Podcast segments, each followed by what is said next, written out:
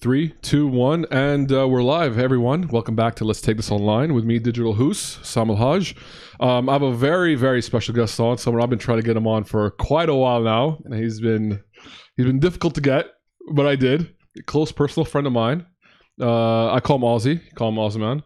Osman, how do you, how do you want me to pronounce it?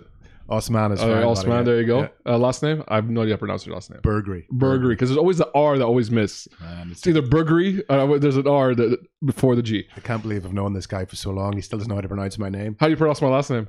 Um, Alaj.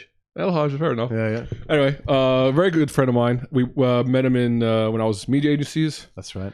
Um, I was agency side, he's publisher side. Correct. So glad you're here. Thank you so much, man. Thanks for joining me. One of the few few publisher side people I actually like. I say that I say that with with a big emphasis on few. me. very, very thin, very thin vein. Uh, yeah. And I'm sure I'm one of the few agency side people he likes. I don't know. Anyway, uh, I didn't actually say that. no, he didn't say that. I made that up. Sorry. And um, yeah, man. So uh, how long have you been in Dubai for? Uh, this, this is my. I'm celebrating my ten, 10 years this month. Ten years. Yeah, Oh, wow, man, you, you yeah. have like three years over me. Uh, exactly. You, you'd be out for murder now. you know, yeah, yeah, for good behavior. And uh, where, where do you where, where do you originally you're originally Irish, right? yeah, yeah. Nor- Northern Irish, but mixed race. Okay. What, did you Yeah. just study in Ireland? Is that where you began? Yeah, yeah. Born and raised in Ireland. Dublin. Uh, no, uh, that's Southern Ireland. Oh, I'm from sorry, Northern, sorry, I'm from Northern Sorry, Ireland sorry, sorry. and um, Island of Ireland, as they say. Ireland, Uh, yeah. Ireland. No, I went to went to uni in a beautiful city called Derry. Studied, I don't know there. Oh, Okay. Yeah, yeah. Studied graphic design, which moved into uh, Graphic design. yeah, yeah. Interesting. Okay. Yeah, exactly. I did not man. know that about David Carson was. Uh, do you know David Carson? No. The Raygun magazine. you. Yes, I do. Yeah, exactly, man. So it was it was surfers and skaters uh, that got me into like vi- Viscom, and Okay. then from there, then it was just it was they launched this course called uh, it was interactive media. And so Okay. it was graphic design with interactive media, basically the footsteps of the web or like web design. You still have the 19 skills, or you completely forgotten? completely, yeah, completely perished at Do this you- stage. did I ever tell you I started off as engineer? no way, man. Yeah, I did a year of civil engineering yeah, before realizing this is not what I want to do for the rest of my life. yeah, yeah, And I, I just moved right into marketing. Did a master's in marketing, and I've yet to use my master's in anything. yeah. Me too. And I done went on to do a master's in computing and design, learned coding and all Okay. that. But again, pure perishable skill. And, uh, right? But look at us now. at us Like, it's now. just- it's just complete titans of industry. Yeah, You yeah. know, yeah. That's just as good example. People listen. What you study at university might not ever be the topic you freaking do. Uh, Yeah, exactly. We could do a podcast on what not to study at uni. Yeah, right. Couldn't we? You know, Uh, yeah. you know what? Honestly, I've I've gone to a point is I don't know if I believe in traditional education anymore. yeah, yeah, yeah. It is. It is a bit of a scam. It's the idea that you invest 70, 80, thou- 70 to 80, 90,000 dollars into three, four years, especially with an MBA. And I had a good friend who done an MBA from like an Ivy League. Yeah. And he said, like, the only reason I put in this one hundred and fifty thousand Contacts, dollars isn't it? Yeah, it's uh, this. Is, I just wanted keys. Yeah. I wanted the keys to get in there, and, he- 100%. and that's it. Is and it took him. I think he's still paying it off now, but um, again, it's like I'm still paying off my student loan. yeah, Still paying it off. Won't finish till next year. Gee, it's crazy, man. Yeah, it's absolutely crazy. crazy. Yeah, So I always tell people like, listen, like if you want to be a doctor, you want to be an engineer, Yeah. you want to be a mathematician, yeah, yeah. a psychologist, Yeah. go to university. Yeah. But you want to get into media, into marketing, into project management, like pro- project management. You want to be an influencer. You want to be a surfer. Man, don't even go to university. Influencer's not a job. Yeah. Well, some people make a lot more money than you and I. did. True, true, man. And I tell people like, if you're gonna do that, take the money you're gonna spend in university and go travel the world. The Yeah. life experience will be much better for you. Definitely work as many different jobs as you can Yeah. from from all aspects. Um, So, how, how did you get into media? so media. Uh, So, you, graphic design, coding. How did you transition to media? yeah, I was I was client side for so long because again, In Ireland. yeah, Okay. and uh, Which started off with, industry?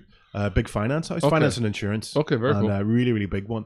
And, and what were you doing client side? so clients, uh, so client side, I would have been helping the sales team Mhm. build proposals to pitch to like the like the top their top three hundred group schemes. Okay. Um, so it was good. So it was corporate marketing, like pure B two B, okay. and, would, uh, would you count that as business development, kind of? kind of. Yeah, yeah, Okay. yeah. But this this uh, this organization was so massive that they were their incumbent. They were the largest private health insurer and uh, finance house in Ireland. So what happened then was my remit was to kind of help the uh, the sales team, who I loathed at the time, um, to kind of go off and win business, and they loved it because it really helped them deal with collateral and Interesting. it was it was it was a really good learning experience because I think the way my career, I've always either been an internal client. Sorry, uh, sorry, Okay. I've always had internal clients. Okay. I've been like an internal agency. Yeah, yeah, yeah. Yeah, it's, kind of similar to you that what we were doing, what we were actually doing internally, that there was a huge requirement for. and you'd have the likes of say sales team come to you. You have the likes of say marketing. Say we need this, this, and this. And it was, Okay, it was good interesting. fun. So that's why I was like, look, why am I doing this? Why am I an internal agency? Why not just be properly work on supplier side Exactly. and then handle clients that way? And it's just so much more Okay. rewarding. And in did you some go ways. supplier side, uh, supplier side in Ireland or only here? here? Yeah, yeah. So you moved directly from client side Ireland to publisher side, uh, supplier So- so side. client, Dubai. client side Ireland to client side uh, Dubai. okay. Uh, Which for- industry in Dubai? Also so- fi- uh, finance. Uh, so t- so tourism then moved into tourism. Okay. So after after the first uh, client side job in Ireland, I moved into uh, online classifieds. Okay. Uh, and then after that, then that boosted me into. Uh, I was offered a good job in Abu Dhabi, um, online tourism. Okay. And it was good. It was an APAC role, so it was, a, it was a, as you rightly said, there was a lot of traveling involved. okay. But the traveling was great because you go sit with say, Interesting. some of these huge. And what, big- was, and what was your role doing in tourism? Was it like marketing related? It was it was mo- mainly ecom, mainly ecom, Mainly ecom, launching launching and building kind of di- digital Interesting. brand. So it was like a land and expand um, digital. were you doing digital everything in presence. house, or were you using like an agency for your marketing, your media campaigns? A bit of both. So you of would both. what you'd done you would have managed. Uh, we call them general sales agents Okay. when in the countries that you didn't have a presence. So you'd have say Mm, taken okay. Okay. Okay. yeah you'd taken like a like a, a rep or an agency. And they would have kind of built your book of business, but you would have given them collaterals and stuff like that, and Mm. Interesting. managed the P and L. what year was this? Two thousand. Uh, Yeah, Nine? 2000 and yeah, 2009. Yeah. And then I thought, look, um, uh, back then digital was still in its infancy, right? oh, man, I don't honestly. When I first ca- got to Dubai, 2012, 13, uh, digital had literally just started. Yeah, yeah. Like it was ten percent of your media spend or something like that. yeah, Like it was nothing. Fifteen percent It of your was media nothing. spend. Yeah, it was, nothing. Yeah, yeah. Like billboards, radio. TV, TV was king. Newspaper. TV was king. Yeah, yeah. Eighty percent of your media spend was TV. And the, the, you imagine the imagine the kickbacks on that. Oh, You yeah, know, in ter- crazy. terms of in terms of out of home, it was crazy. Even Yeah. even you- uh, d- did you know that I actually started offline planning for Really, yeah. six months, No way. and I realized this is not what I'm gonna do. Buying up like uh, TV spots TV and plan, stuff yeah. like that. Because first of all, I found I thought directly that the way we're playing TV is wrong. Mm. It's wrong. You're Yeah. using you're using a market research company that does uh, that does market research uh, surveying over a sample size of a thousand. yeah, Would literally ask people how many TVs do you have in the house, yeah, yeah, how many people watch TV, yeah, yeah. what what shows you like to watch, Yeah, yeah. and uh, hey, what advertising you, you remember seeing. It's all so subjective. Yeah, yeah, It just didn't make sense to me. exactly. And Did it was not such, make sense to It was me. such an immature market. It was Yeah. just pure spray and pray. It is. And every single cliche that we know today about media probably started back oh, then. definitely. Do you know what I mean? Like it just didn't matter. Yeah. And um, well, I thought, look, I'm going to get involved in this, and I'm going to be client side for uh, Fortune 500 um, fragrance and skincare company. Because I wanted to learn about prestige retail, Mm. and my ambition back then was retail. Mhm. Dubai Mall had just opened, and you saw this just like frenzy in in. Uh, It in must re- have been crazy, it was right? it was cool, man. It was cool because Because this was like right after the crash, right? correct, yeah, yeah. So, and then uh, things were on the way back up. Correct. And th- what was happening was that you had um, the Middle East was seen as untapped largely Mm-hmm. then, and um, it- then it became a cash cow. The profit margin and some some things they were selling was forty percent, Oh wow! and uh, there was no there's al- almost no cost for them because they would be within a free zone and they'd be controlling say the likes of their Mhm. retailers outside of a free Mhm. zone, you know the Gelshads and stuff like that. So it was really really powerful to be part of that and build all that for a couple of years. Then after that, then I kind of found my passion back in automotive. And back Because in I, the, 'cause I know that about you. you Love cars. yeah, genuinely, yeah, yeah. Is that something you just all your life?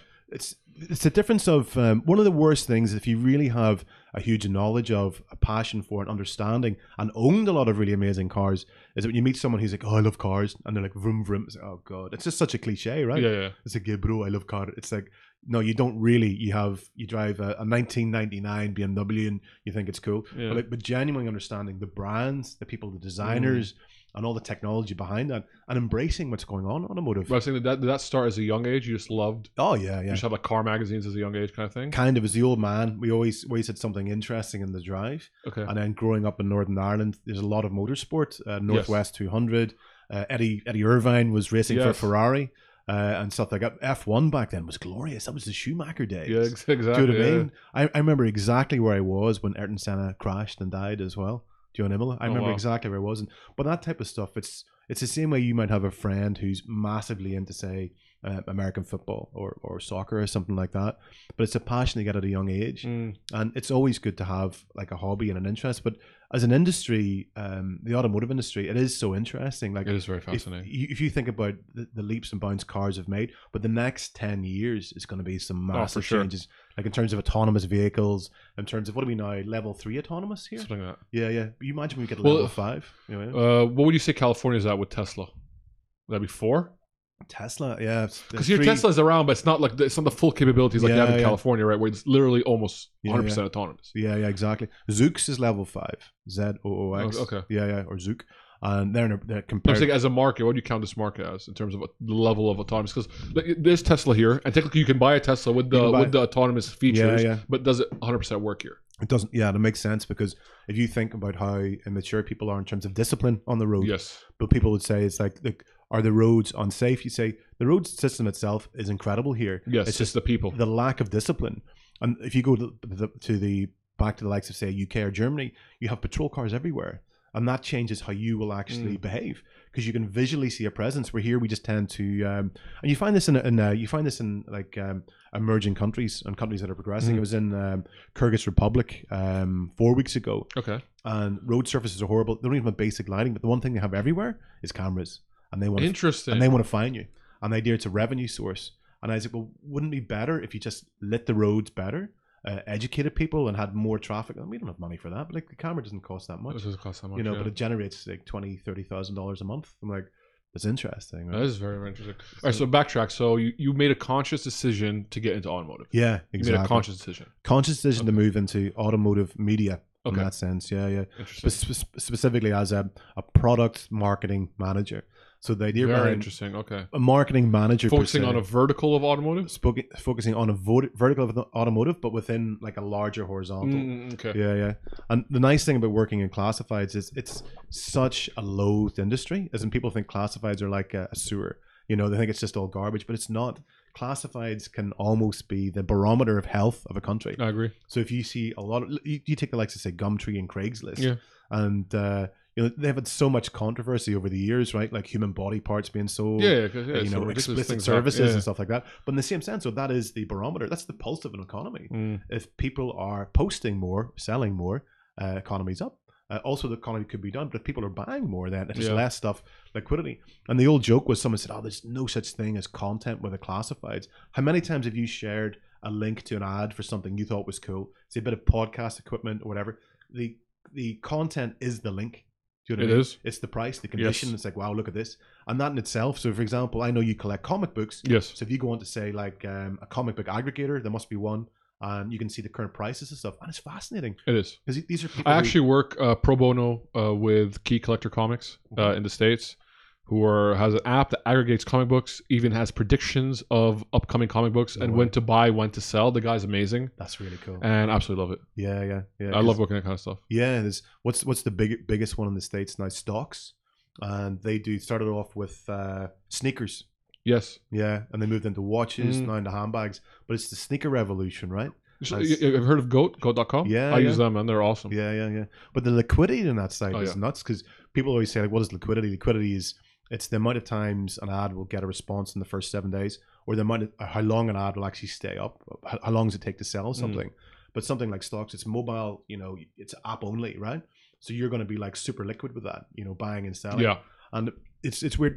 People who've never, uh, I used to be really anti-classified in terms of. I think buying because they're and selling. misunderstood. Yeah, like when I, I don't know when you when you when you go for example I lived in Lebanon right and there's there's the classifieds there are just not taken seriously Hmm. or or if they're taken seriously it's just so it's so saturated or the content you know what I mean but those were Yeah. like old school magazines so but when you I think when you come to a economy or a, what's it called industry or countries like the Middle East for example Yeah.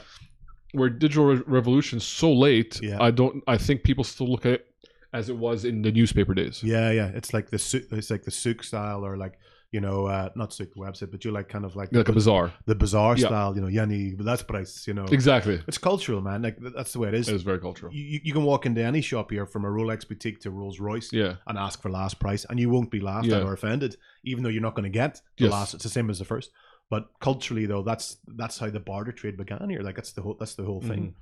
But um, yeah, so we moved into uh, specifically uh, classifieds Mm-hmm. media ver- verticalization for motors, and that moved into monetization because Mhm. then you could quickly realize it was it was good for the business to, For to sure. monetize. And then from there, then moved into so look, this is really good, but I wanted to work closer with the brands. Mm. And working closer with the brands is it's it's it's about finding out what they need, it's finding out what they Yeah. want, and um, and then kind of working on kind of like specifications and you know strategy specifically for that Mm-hmm. and then kind of going to market and that brought me uh, right on the uh, supplier side Interesting. so it's kind of like uh, i'd say it's like a poacher term you know gamekeeper then right yeah. you know yeah Yeah, When you were working in tourism, uh, were you also working on a similar cost per acquisition model kind of thing, or no? thing is the Because it was e-commerce, right? yeah and the thing is it was so uh, co- cost per acquisition was so it's so cheap for example Mm. it's last click it's la- la- last last click at- attribution As mostly. So fl- uh, everything it was is. flights and hotels, uh, Okay. tours, yeah, yeah. And every country it was great. So, for example, if we launched a campaign in India, it would run completely differently from a campaign in Japan. yes. So I was looking after India, China, Japan, Middle East, and um, Central Asia. Thank you. Interesting. But um, it was it was cool because, as you rightly said, you had to travel to those countries, right? You have to understand it. Uh, yeah, you have to So, like, understand it. You work with Cox and Kings in India. Yeah. You work with Nippon Travel in Japan, and these are two of the largest kind of like.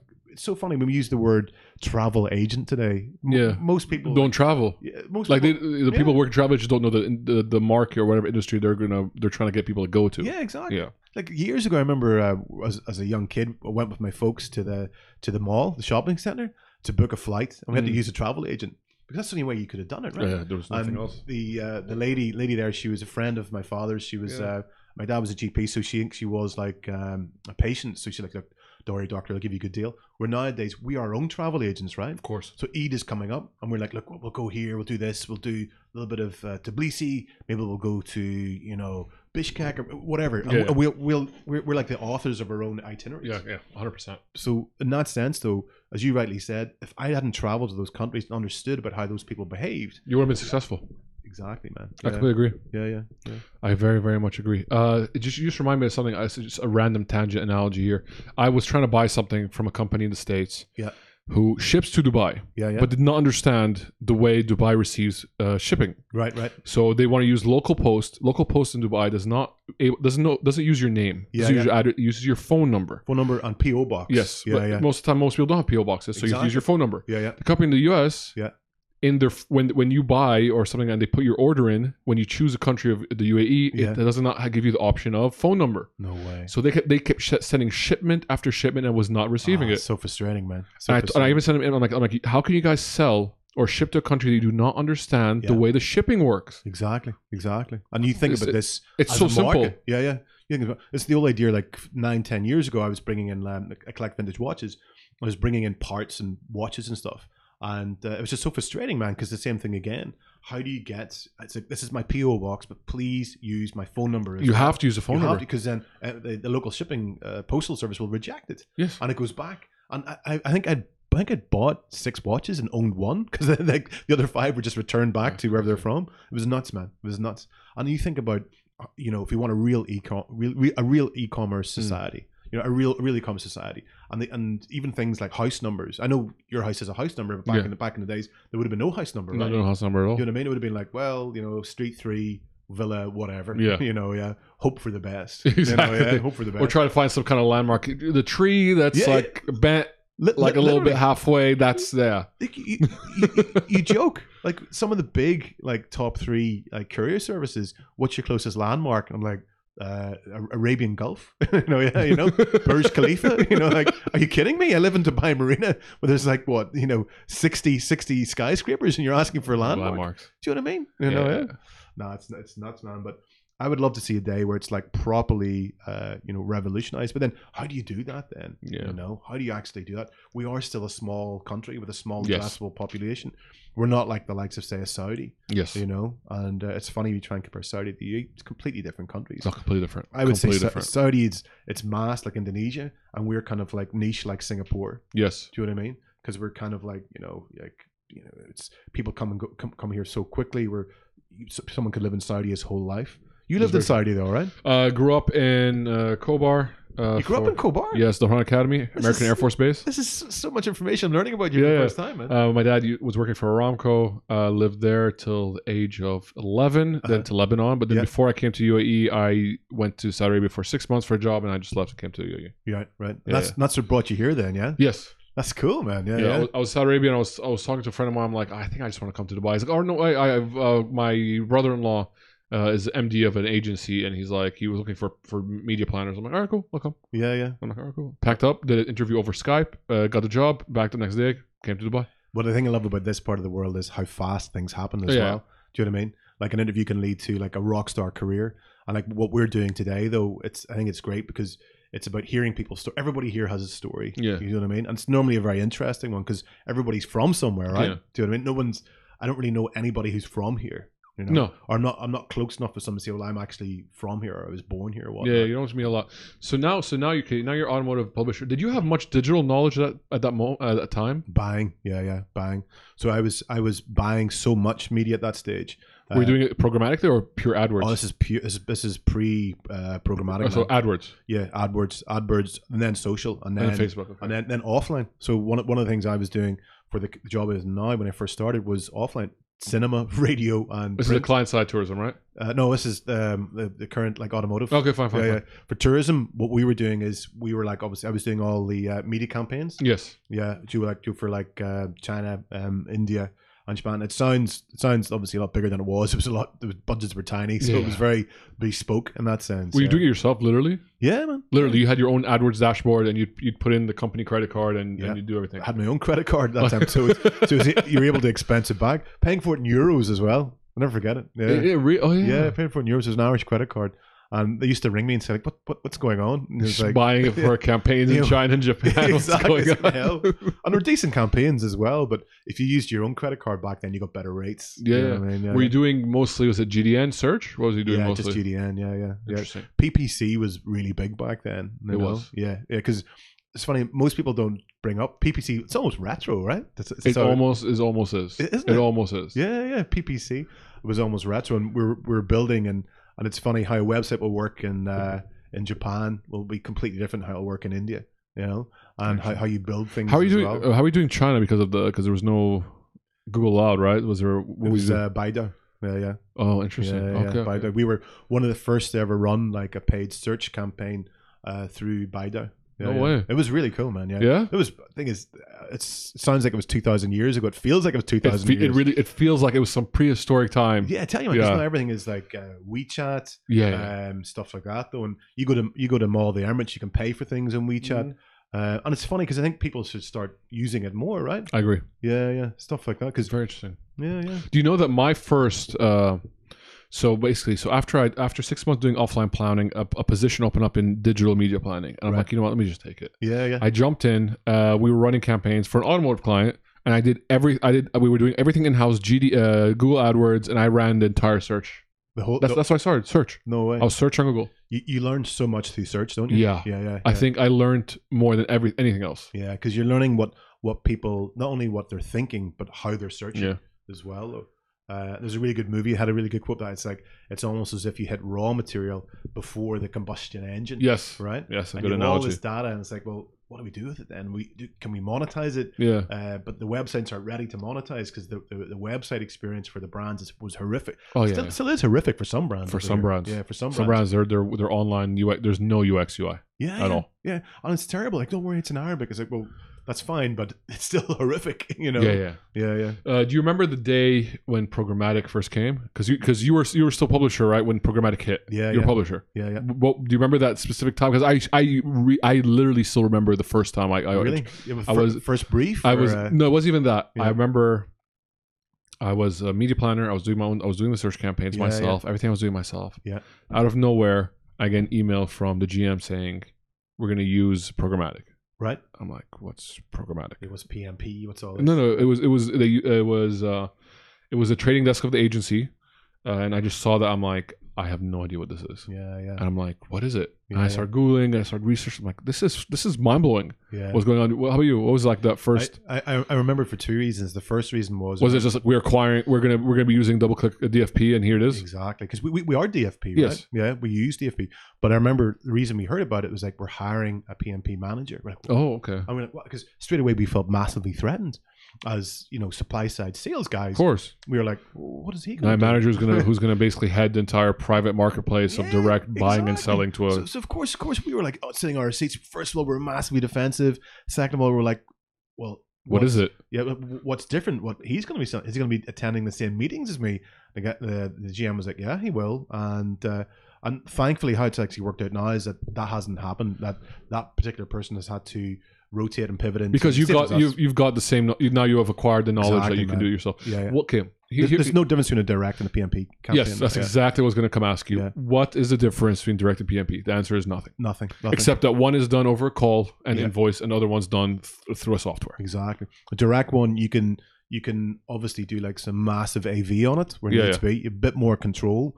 Uh, PMP is great for certain certain aspects, but direct, obviously, I- I'm going to say I prefer direct because it's more traditional. There's a bit more romance to it, Yeah. as in like you have a bit more like, okay, look, we'll give you this rate on that, Yeah. we'll give you like a huge amount of AV, and if the campaign isn't performing two three weeks in, we'll give you more AV. AV's added value, everyone. yeah, sorry, Yeah. added value, Yeah. free free stuff, Free stuff. Free stuff. Yeah. Very good. free free free stuff but also you can you can uh, optimize a direct campaign to to, You get- can. to death. In that sense, you can go in and tweak the lines in DFP. do you guys do any? Have you ever done any private auctions?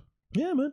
Yeah. Explain to me how private auction works. I'm not going to explain it because I don't have enough knowledge on it, man. I'll pancake it massively, and it's. I'll, I'll explain it. Tell me. Tell me if this is okay, cool. Yeah. For people who don't know programmatic, it's a it's an online exchange where you just buy and sell ads. That is that literally that simple. And there's different versions, iterations of doing that.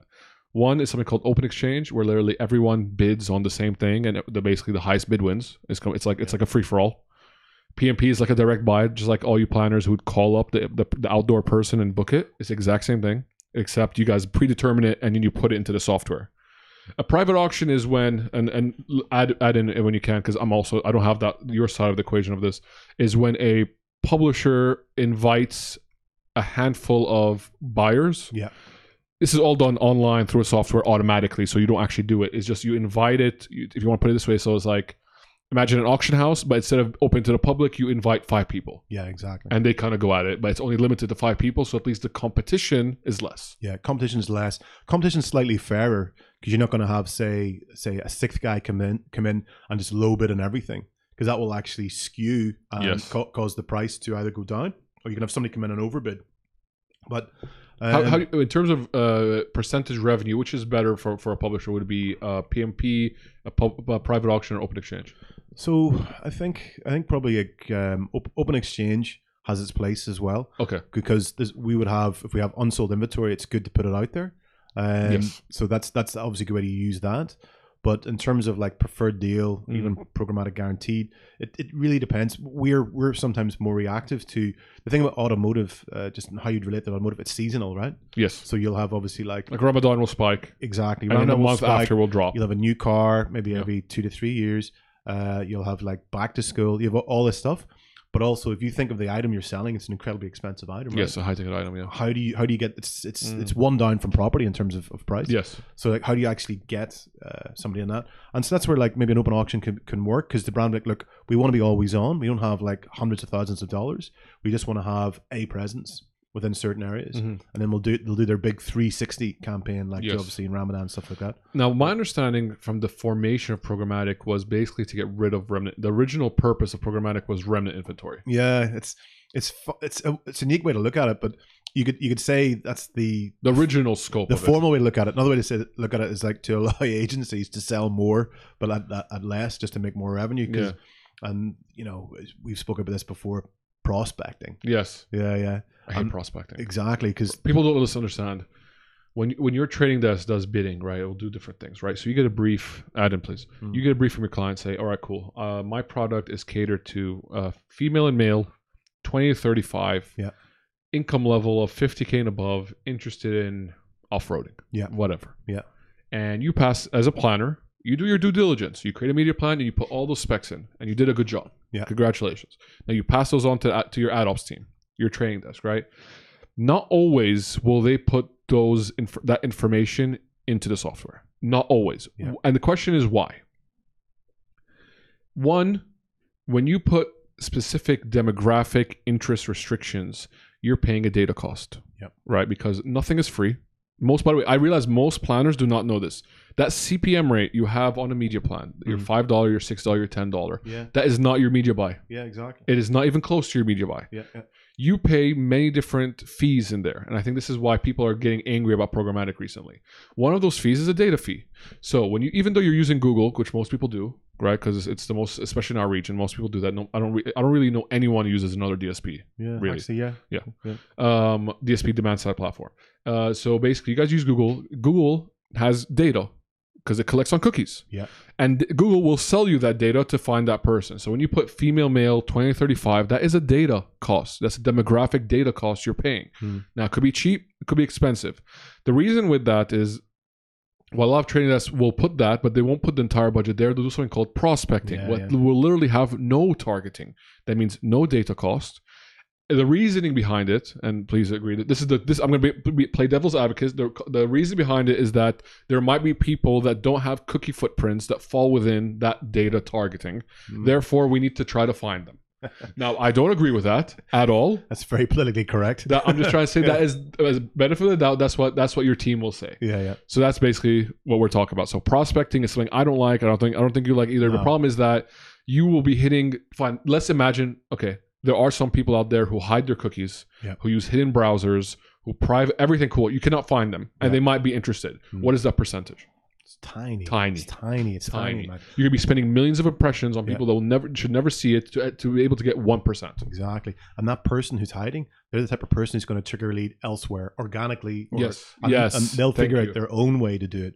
But again, prospe- uh, prospecting, it's it's terminology again. Yes. It's, It's it's when we, we we can touch on ad fraud. It's not it's not fraud so to No, no. speak, but it's it's Technically, yeah. It's, well, technically, it's not fraud. it's just not right. It's just not right No. because what you're doing is you're uh, you're you're enabling um, a budget. You're and you're disabling the client to know what's actually Yes. going on.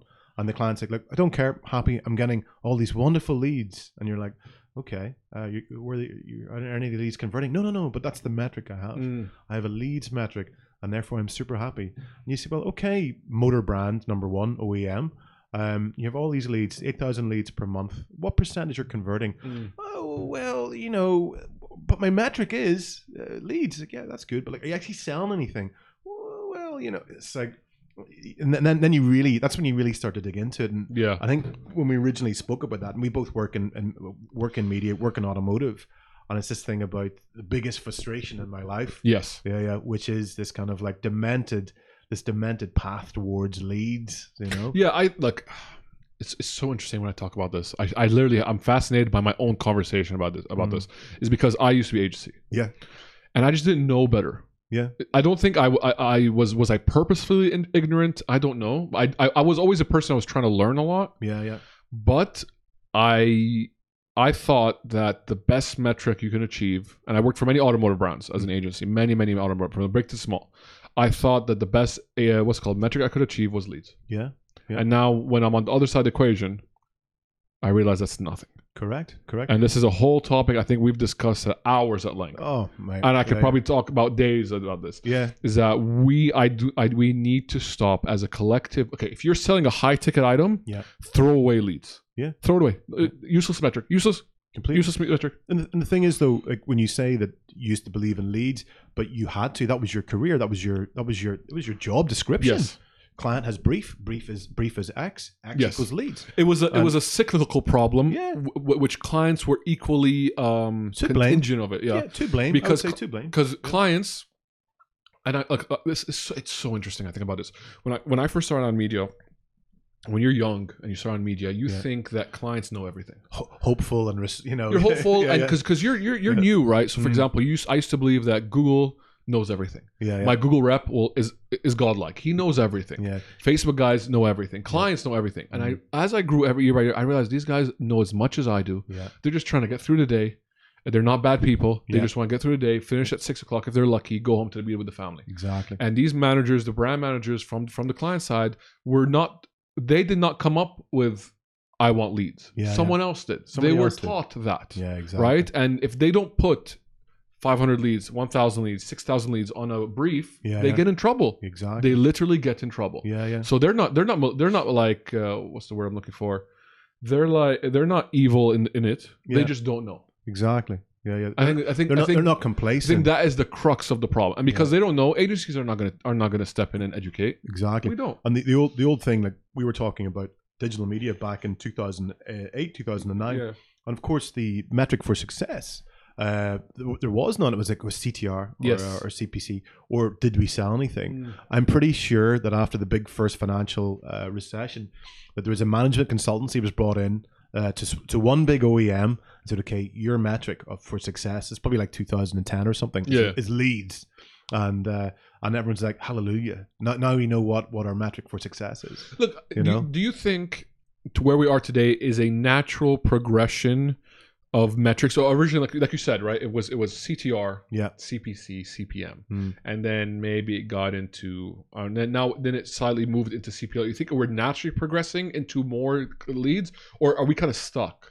We're we're stagnating and, We're and- stagnating. yeah, we're stagnating and we're de-evolving. Mm. in the sense that people are getting frustrated. So brand managers, brands are having their bonuses tied to the number Yes. of leads. Do you know Mm-hmm. hundred what I mean? percent. So of course they're going to like gun like mad to get those leads because that'll ensure that first of all they survive in a very very competitive environment.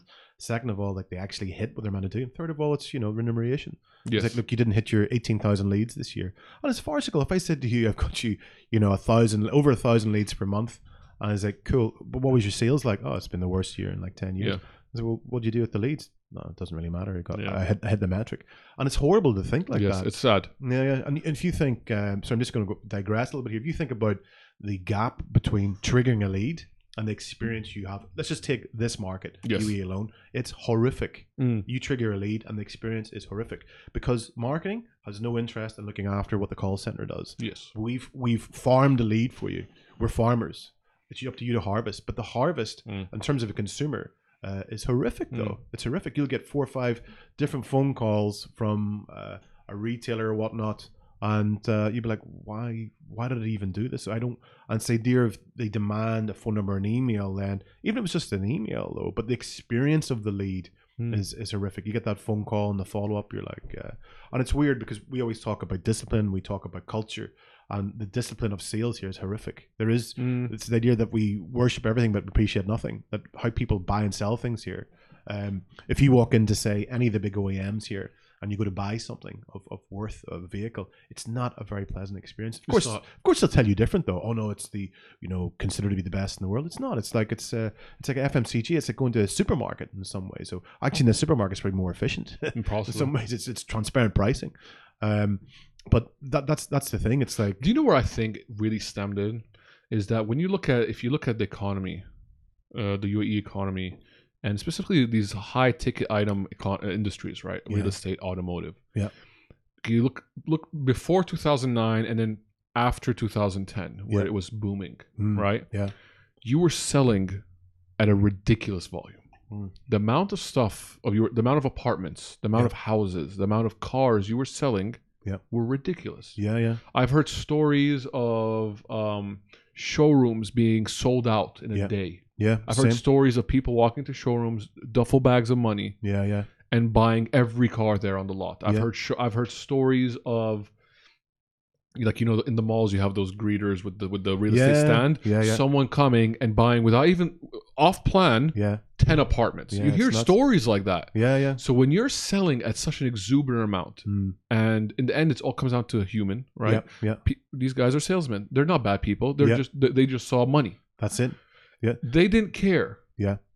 Not not not only did they not care to capture data, also your marketing department did not care to look at the resulting of leads. Right. Yeah, your yeah. agency did not care because everyone's making so much money. Exactly. But then now you're nine years in the future. Yeah. 2019. The economy's not good. yeah. People are not selling. Mm. Those stands in, in the malls are not closing out, right? Showrooms are not being sold out, right? Yeah, you're yeah. barely hitting your target if you're lucky. Exactly. If you're yeah. lucky, you're hitting your target. Yeah. Now people are realizing what's going on, yeah, yeah, and now people are looking. Yeah. So I feel like hindsight's always twenty twenty, but we're paying. We're the fault. The fault of to, the, the the consequences of today is the fault of yesterday, yeah, hundred and percent. we're paying the mistakes of the previous generation I of would- marketeers. I would. I think it's that's beautifully put. Yeah, man. that's yeah. how I look at it. Yeah, because we're being punished with success. Like even from a corporate level, EMEA, uh, if you- most of these markets, the OEMs, the Middle East was part of E EMEA, right? Yes. and EMEA was always a cash cow, wasn't it? For like five, six, Oh, seven yeah. years, it was it was the shining star. What I used to fly to New York to head office, and these are like SVPs. These are people you could never get a meeting Yeah. with,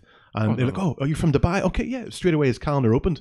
What can we do more? Because he knows Yeah. those ridiculous sales. This was this was skincare and Yeah. fragrance, but this wasn't Yeah. cars. Yeah. You know what I mean? This is like Mickey Mouse items, and um, you know, and he's like, "Yeah, yeah, you know." Middle But East, that's, that's man." what everything was. Even, even if you look at your base salaries, people were like the, your average manager yeah, was making 40, 50K. Yeah, yeah. Now you're lucky if you're a manager making 20K. Yeah, You're exactly. lucky. you're privileged. Yeah. You're privileged. So it's just Yeah. Mm-hmm. everything was so exuberant at the time. I think this is how also Dubai got on the map, right? Yeah, it was the big time. land of opportunity, right? Yeah, yeah. So I think the problem is that we got so we were so fine with generating 10,000, 20,000, 30,000 leads or Yeah. whatever the number was, and we didn't care about the quality because you know what? We're selling anyway. Exactly. I would even and there was no attribution. Yeah, no attribution uh, E- at all. Even even when I was agency, I would always ask: Is do are we doing attribution modeling? Yeah, I would- yeah. No one would answer me You because have- either people didn't know You or have people didn't to- care to know. You have to you have to just do um, a little sidebar and explain what attribution is. All right, fine. Yeah, yeah. Attribution model is very simple, right? It basically re- puts relates the sale to the channel that drove the sale, if you want to put it that way. For example, I sold an apartment today. The person, so Aussie bought an apartment from me. Yeah. Cool. I know because of, I have attribution modeling. that Aussie first saw my ad on Facebook, and then he Google searched it, and then he saw a YouTube video, and then he went to the website where he filled in a lead. He got called by the call center, and then he met a rep, and the rep sold him an apartment. And now I know the full journey of Aussie. Now I could choose which channel gets the hundred percent, or I Yeah. could divide it by you know evenly across the five the five places. I could choose as as a, as a marketeer. Yeah, But exactly. the whole point is that you have visibility. yeah, yeah. And the thing is, I used to always ask, do we have visibility? And the answer was, I don't know, or no, or yes, and we actually don't. So it was always really interesting. I think that attribution model is so important. It's so important. And how we'd explain it is the forensics of Yes. a sale. And most people don't care. They're like, I don't care.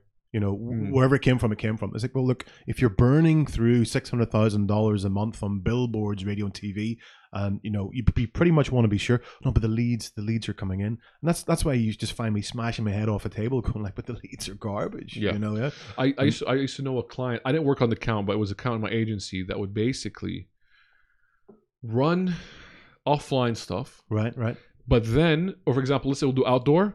It will do no other advertising for the month. Really. And then that it will see that way because, but I, I'm like one that's kind of smart, but the two is also very inefficient, Yeah, yeah. right? It's Well, it's, it's good to know the effect of, out, of outdoor. It's good to know, but like the cost. but but like you're basically stopping all other advertising channels just to see the impact of that instead of Exactly. actually doing proper attribution. Exactly. But the way you and I look at it these days, we would look at say the Google's and uh, Facebook group as a tax. If you have, if you are a brand, you have to pay their tax. As in, like Mm. it's an always on. It's very, it's very effective. Admittedly, yes. But in the same sense, uh, you know, the quality mightn't be great, but it is a tax that you, you have to be, you have to be omnipresent to Yes. some to some degree.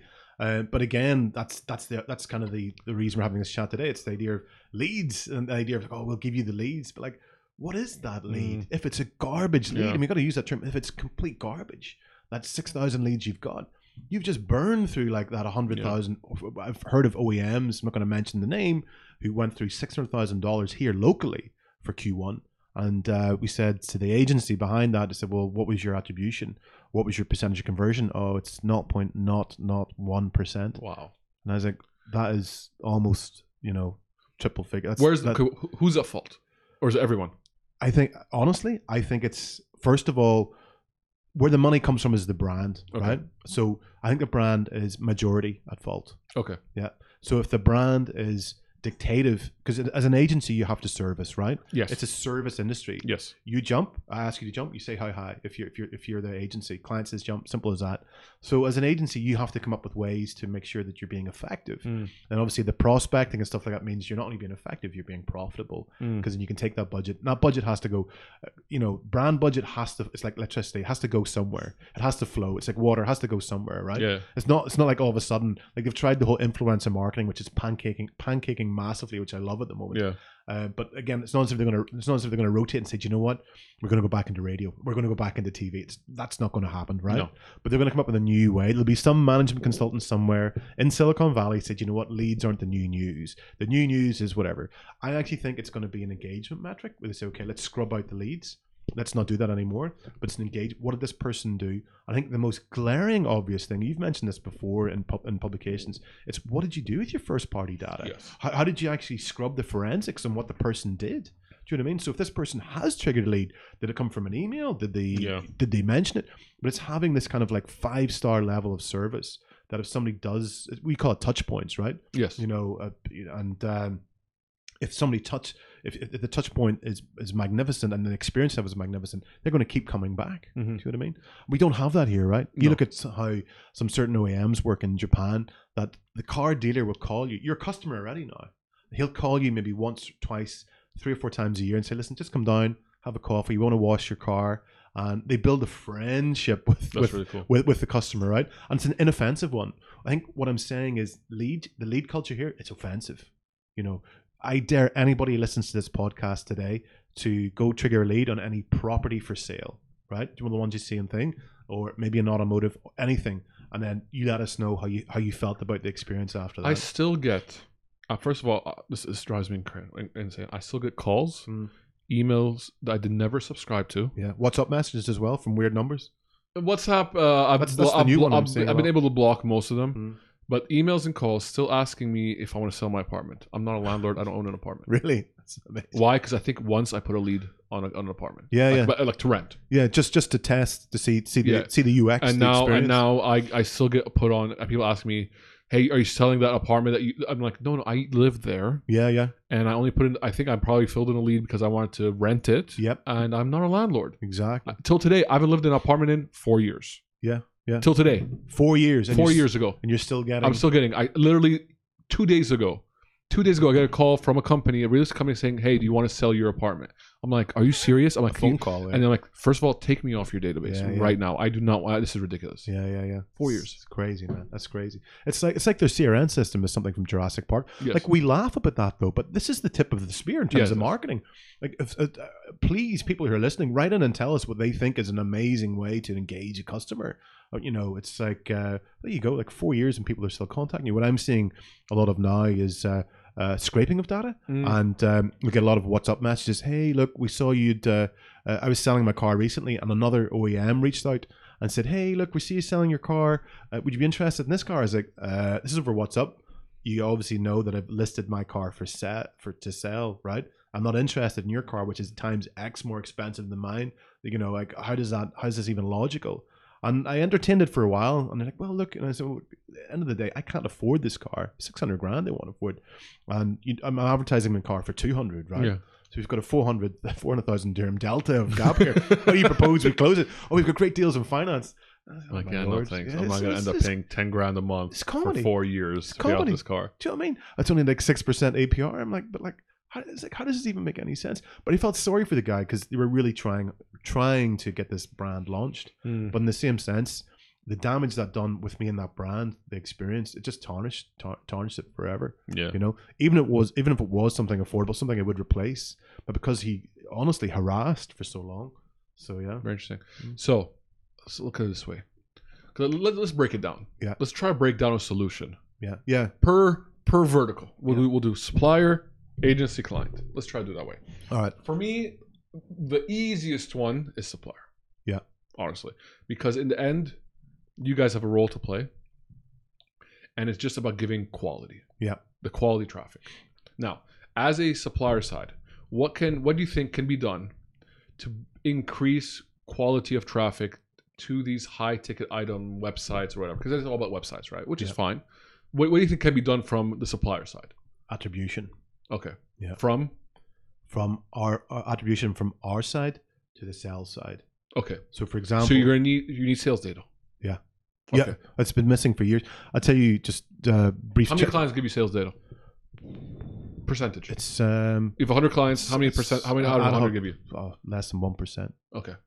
We would say, how did that campaign run? We had a campaign 2017. Okay. new old stock from 26, uh, 2016 wonderful american brand And they said, look, the marketing manager is no longer there now. He said, look, this campaign, um, we didn't actually trigger a lot of leads on the brand side. And I was like, yeah, but he said, you know, your brand site's not very good. Yeah, I know that. The brand site's like outdated, but we sold 98 cars within uh, 10 days. And I was like, wow. He's like, And he "Yeah." knew he came from your. It was the only. It was it was the biggest campaign they were running, but also the offer was amazing. It was their first time Okay, to do a big campaign. But I said, like, that's you should be telling this every time. I said, well, look, going forward, we just want to know what the leads were. And I was like, but you know, Why? yeah, it's like because he said that's what I'm judged on, and it was all a very Mm. hush hush conversation. Yeah. yeah. So if we, we we can say, look, what's the real s- sales data? So for example, if you run a campaign with us and you A/B test the living life out of it, right? This offer, this creative, this message. So when you A/B whatever it is. test, what you- do you take your audience and divide it by Cre- half? creative, yeah, yeah. Okay. You can do an audience, au- uh, literally uh, audience targeting, and you can say, okay, we'll do creative testing, we'll do offer. End of the day, the only one real way to shift something out of a showroom is the offer that you do. Not- It's, it's, it's, uh, people here, it's the race to the bottom, right? Yeah. It's numerical, you know. And you're seeing now is a huge big push into leasing. And, Yes. and leasing means look, I no longer want to get into a 60 month finance agreement.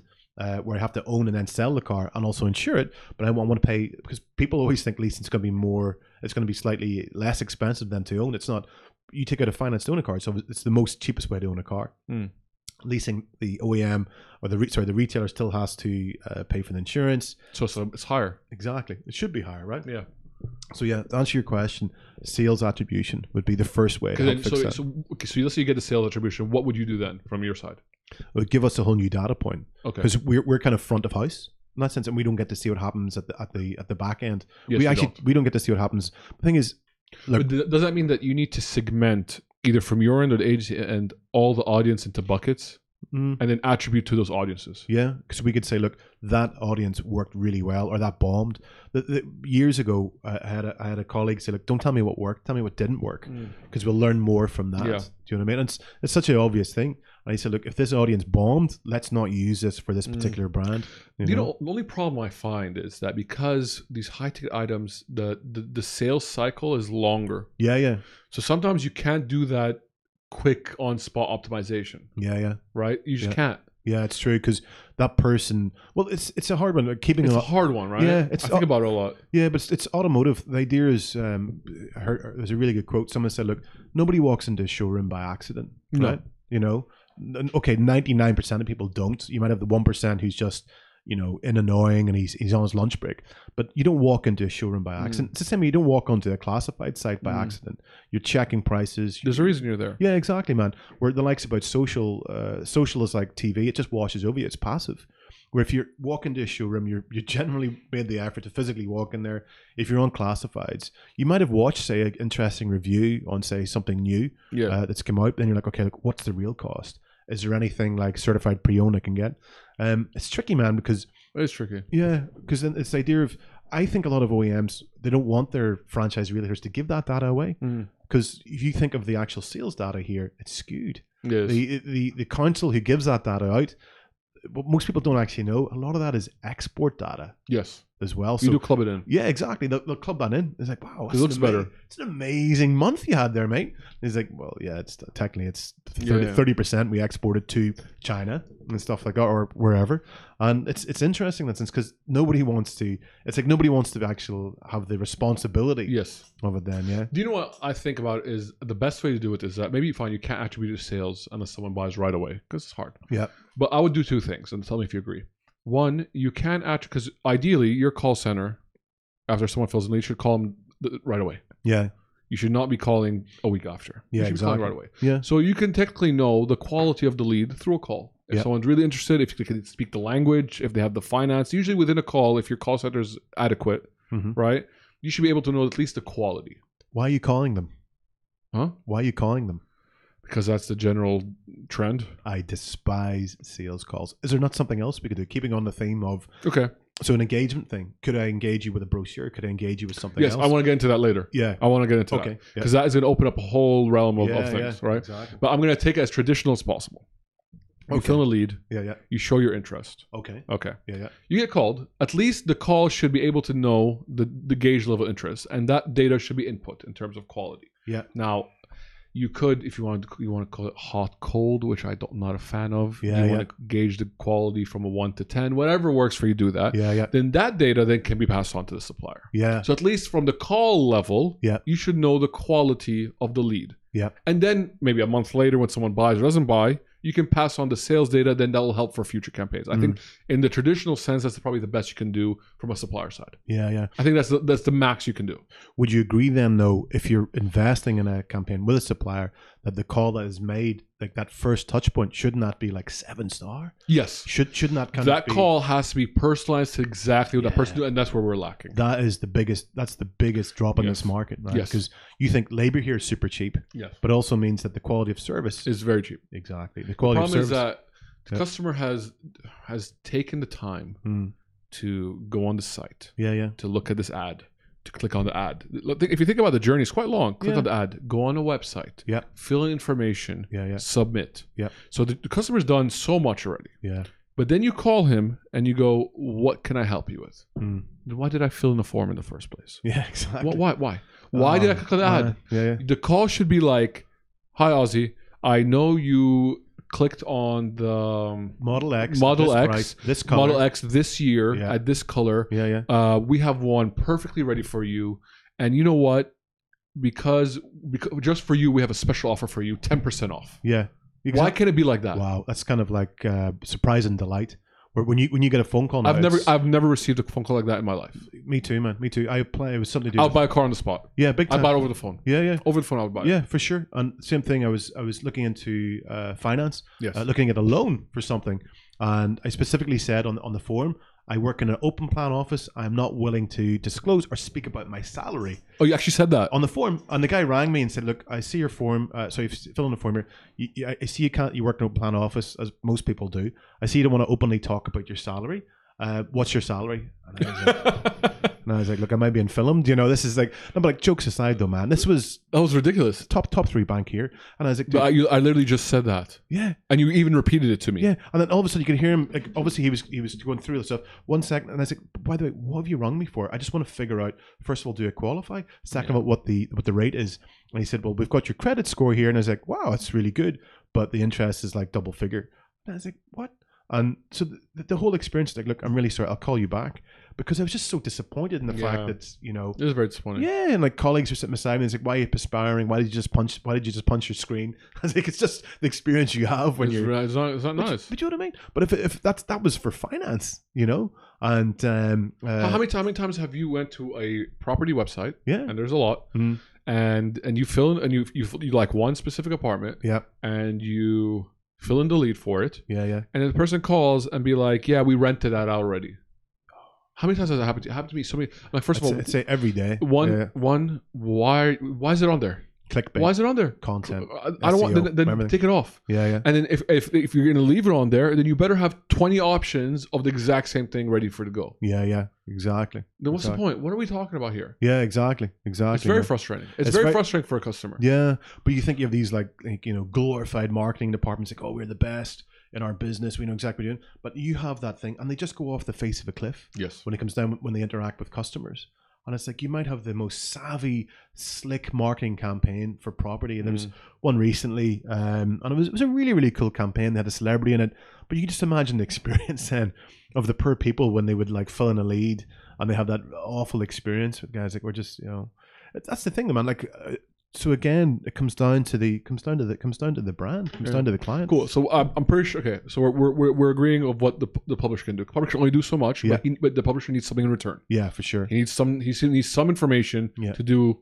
at least the call information. Hey, the call went well. yes This okay. The Facebook lead. That, sorry, the lead that came from Facebook. That call went well. Yeah. There's this many of that went well. This many did not go well. Yeah. Put either okay or for example, sorry, we, we're talking about your specific website. Okay. So the au- audience one that you segmented. Mm. Uh, basically, ninety percent of the calls went great. Audience two calls were, were badly. Put more, put more inventory on audience one. exactly That's all you can do. exactly That's all you can do, really. Yeah, it's but it's such such basic marketing. It it's is. like you know, split your budget, go after. It's the- basic, but it's so funny that we've not hit there. People yet. don't do it. They're like, whatever. Like, we got we got our eight thousand leads. You switch it off. Mm. I, I think if someone rang me, a client said, "Look, switch off the campaign. Why? We've sold out of stock. Wow, campaign was effective. Yeah, it was cool. Congratulations. You know, I would I, I I would accept that. I'd be like, Yeah, "Look, why not? I've done my job well, and and that, that's happened once before. They said, Yeah. Pause. Sorry. Uh, pause the campaign. We're out of stock. You've done really well. I was like, thank you. you know, because you know, as a supplier, you never get a thank you. By the way, you don't get it. do you know what I mean? It's like, oh, we could have done more. Uh, how could we do more and stuff like that? But Yeah, it's so- tricky. Okay, let- let's go to so we open up client side. Let's go to client side. I think client side probably has the burden of the things to do. Yeah, yeah, and and coming from client side, I understand. I, I'm empathetic towards um, product managers and brand managers, and the and the amount of pressure and, and internal BS they go through. I, Yeah. I'm very aware, the internal justifications. Yes, these people must I'm- go I'm through. very aware. Yeah, yeah. but there has to be some things we have to get done at client side that are probably the most important thing before anything else. Yeah, yeah. One, start with people. Right. I think that's where most client side do not start. You have to start with people. Yeah, yeah. You have to understand that the people you have, either they're they're, they're not inputting data correctly, Yep. they're not speaking in a personalized way to that customer, Mhm. or they don't have the capabilities to do so. Maybe the systems they have don't work. So start with people. Now you might have to fire people, and that's okay. Some people have to get fired. Yeah. we have to understand that sometimes, especially if we're talking about transformation. or Everyone's talking about transformation right now. Yeah. you have to fire people. You have to accept people have to get fired. Yeah. If you don't accept that, then you're not going anywhere. I fully agree. But Yeah. then I know it sucks, But- but people have to get fired. you, you look at the talent pool that we have here. It's uh, it's not that great. Yeah, but you you- again looking back to like uh, seven, eight, nine years ago, you had just you know glorified admin running around as like brand directors, putting in- mo- monster Seven eight salaries. years ago, Yeah. does it really matter if the call center agent could not even speak the language of the customer because that customer's still going to buy the car anyway? Yeah, exactly. You Does know, it really matter? he's No one already, he's cares. already walked in the lot. Yeah, he, yeah. he- He's he's, al- he's already warned by the car. We're now what you have. You've, you've you have you have what we call it legacy. Yeah. you, you've people who've been in these positions and they've dominated and you know worked their way up and they've justified their roles. The internal politics behind that though, but they've added no value. No. Whatsoever, they're just burning through budgets and implementing what they Yeah, yeah. feel they what's just rode best the for them. wave of the previous ju- Yeah. years when it was very profitable. I know one prestige uh, OEM who's recently let go of one of their uh, slash marketing PR directors because that person was so involved with influencer marketing. Mm, They felt this is this was the way to sell a uh, what was the car? One point two million dirham car, wow. um, and they're like this influencer marketing. It's like you have to be kidding me. You mean to tell me that somebody who's in market for baseline on this particular brand's eight fifty k? Um, you tell me that people are going to buy this car because they saw some douchebag influencer doing something stupid where they know nothing about the car. And uh, we had a very heated discussion, and she's- and that person was like, "Well, look, I'm going to leave the business after six years. It's been they've been in the business for six years, but for me, it was laughable because from their point of view, they just uh, as a client, they'd found a new way to justify uh, Mhm. something new and exciting, which they could then obviously escalate and you know regurgitate to Yeah. to to global and uh, Yeah. you know back in the UK. And it was hilarious because they thought they were like marketing geniuses. They're using influencer marketing. Yeah. and it's funny because I think we should talk more about this influencer Yeah, well, marketing. well, I want to Yeah. get into it Yeah. because I I well, I don't want to get into it anyway. uh, I do want to get into it not not right now. I want to That- first for the next podcast. Yeah, no, even this podcast, I just want to finish. I want to finish the topic we're talking about. So first of all, the people. Yeah. Look internally at the people you have. yeah, yeah, Are they even able to communicate to the customer in a way the customer wants to be communicated? yeah. Cool. Do they have two? I would say is do they have the information about the customer to be able to customize the, the, that conversation? It could be yes, it could be no. Yeah. you have to figure that out. Yeah. Number three, are they inputting information into whatever system they do that's correct? Yeah. because you'd be surprised at how bad data input is Really? that input i think from every aspect i've seen it across board as a customer i know that that input's not right i've been I'm, i've been contacted by call center agents for from real estate to banks that don't know my basic information this is like a com- company that i for example a bank that has my information Yeah, yeah, yeah. and they don't understand it Yep. because someone put my information wrong at some point Yep. and like that's ridiculous Yeah, yeah. I, I'm talking about s- ve- the most basic things. So, one, are your people capable? Two, can they read the information? Three, can they input information? You answer those three questions, you've already done an accomplishment. I would probably then move on to the systems you have. Sometimes the systems you have are not capable of an attribution model. That's the, that's the fact. the disconnect. Yes, Yeah. there's a huge disconnect. For example, your website that captures leads might not talk to the to the software that your call center uses.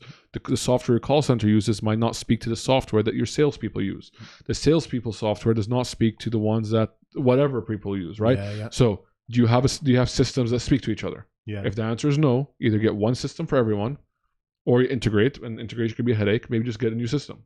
Sounds so simple, doesn't it? It, it all sounds simple, Doesn't it? but it's Yeah. we're talking. about This is like years of work. Oh, yeah. This is years of work, Mm. and and d- dedication and money, Yeah. right? Yeah. So you have to be really serious about this. Yeah, yeah. Um, so those are the two things I say. You solve those, you'd solve so much from the client side, and then you'd be able to know. Fantastic. Customer X filled information about apartment A. He and then and then call center person called him, Yep. spoke to him, because now the call center person has the information, spoke to that customer, knowing exactly what the customer wanted, Yep. and the customer bought. Then your marketing department knows that this person came from a Facebook campaign. Blah blah. blah. Hey agency, put more money on Facebook Yep. for this specific segmentation. And that is how you can achieve maximum ROI. Yeah. And the thing is, you know, you know this firsthand Yeah. in some ways, and it's the ideology of uh, just to fill in a few things in that as well. Um, so sales would be like, no, look, the uh, uh, the leads from CRM are weak. Yes. Do you know what I mean? And they're like, well, You that's hear that a lot. yeah. A s- a sales team is always going to tell you the leads are weak to justify their position. It's Yeah, like, of well, course. Why couldn't you sell Let's this sell more. hard to sell product? Because sales guys are lazy, you know. And, In general.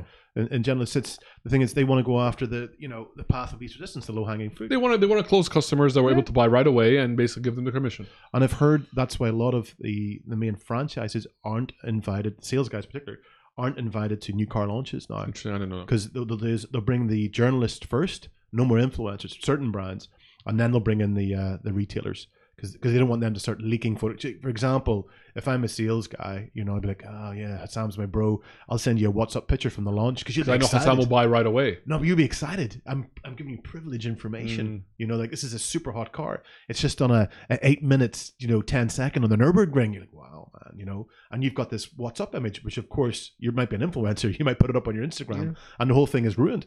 Um, but the point being is that uh, th- that's a really good point. The from from con- from initial contact through to call center, and I can guarantee 99% of call centers here cannot convert or cannot give the user experience. The only experience that I've had in that sense, it's do you know the old analogy of turning a, ne- a negative into a positive? And if you do that, then th- there is some facts and figures around this. I'll try and bring it the next time. But that customer is bound to be something. It's like times eleven times more um, loyal to the brand. So, for example, I was buying a car and it was a horrific experience because the car had to come from one emirate to another, and the guy didn't know how how to register it. So, what happened was over the course of say seven weeks, um, I escalated it to their head of sales, Mm. and he got on the phone and he said, "Look, um, you tell me your side of the story," and I said, "No, you tell me yours first. So he he he went through his timeline of what happened. And I said, "Okay," and then I gave him my timeline, and within ten seconds, he's like, "Fine, picture's clear now," and he turned it into a positive. You'll get this, this, and this, and this. Yeah. And he maintained he- to this day. It's been, this is like three years ago. He's maintained contact. That's and really that's good. very powerful because you don't get that here. Nobody cares if it's a No. negative. I realized something. This is, it's going to sound so simple and stupid, but th- this is this is a great example that customers um, really appreciate when the when the company knows exactly what they want. Yeah. In such a way, like I'll, take, I'll give you the Thais example. Yesterday was my wife's birthday. Oh yeah, Right, yeah, yeah. So we- Happy birthday! Thank you. uh, so we go to we go to a restaurant, Uh-huh. and before I went, when I booked it, I used an app to book. I used Reserve Out because I, I like to use that app. it's a good app. Yeah. I put in my wife's birthday. Uh-huh. Can we organize a cake? Right. So I get there, the waiter that was serving us knew my name, knew my wife's name because the Right. information was passed on to him. Yeah. And knew it was his, her birthday. Knew it was a surprise. Uh-huh. And when I stepped outside, he quickly whispered to me, "I know exactly what's going on. I'll have the cake when you get back." Wow.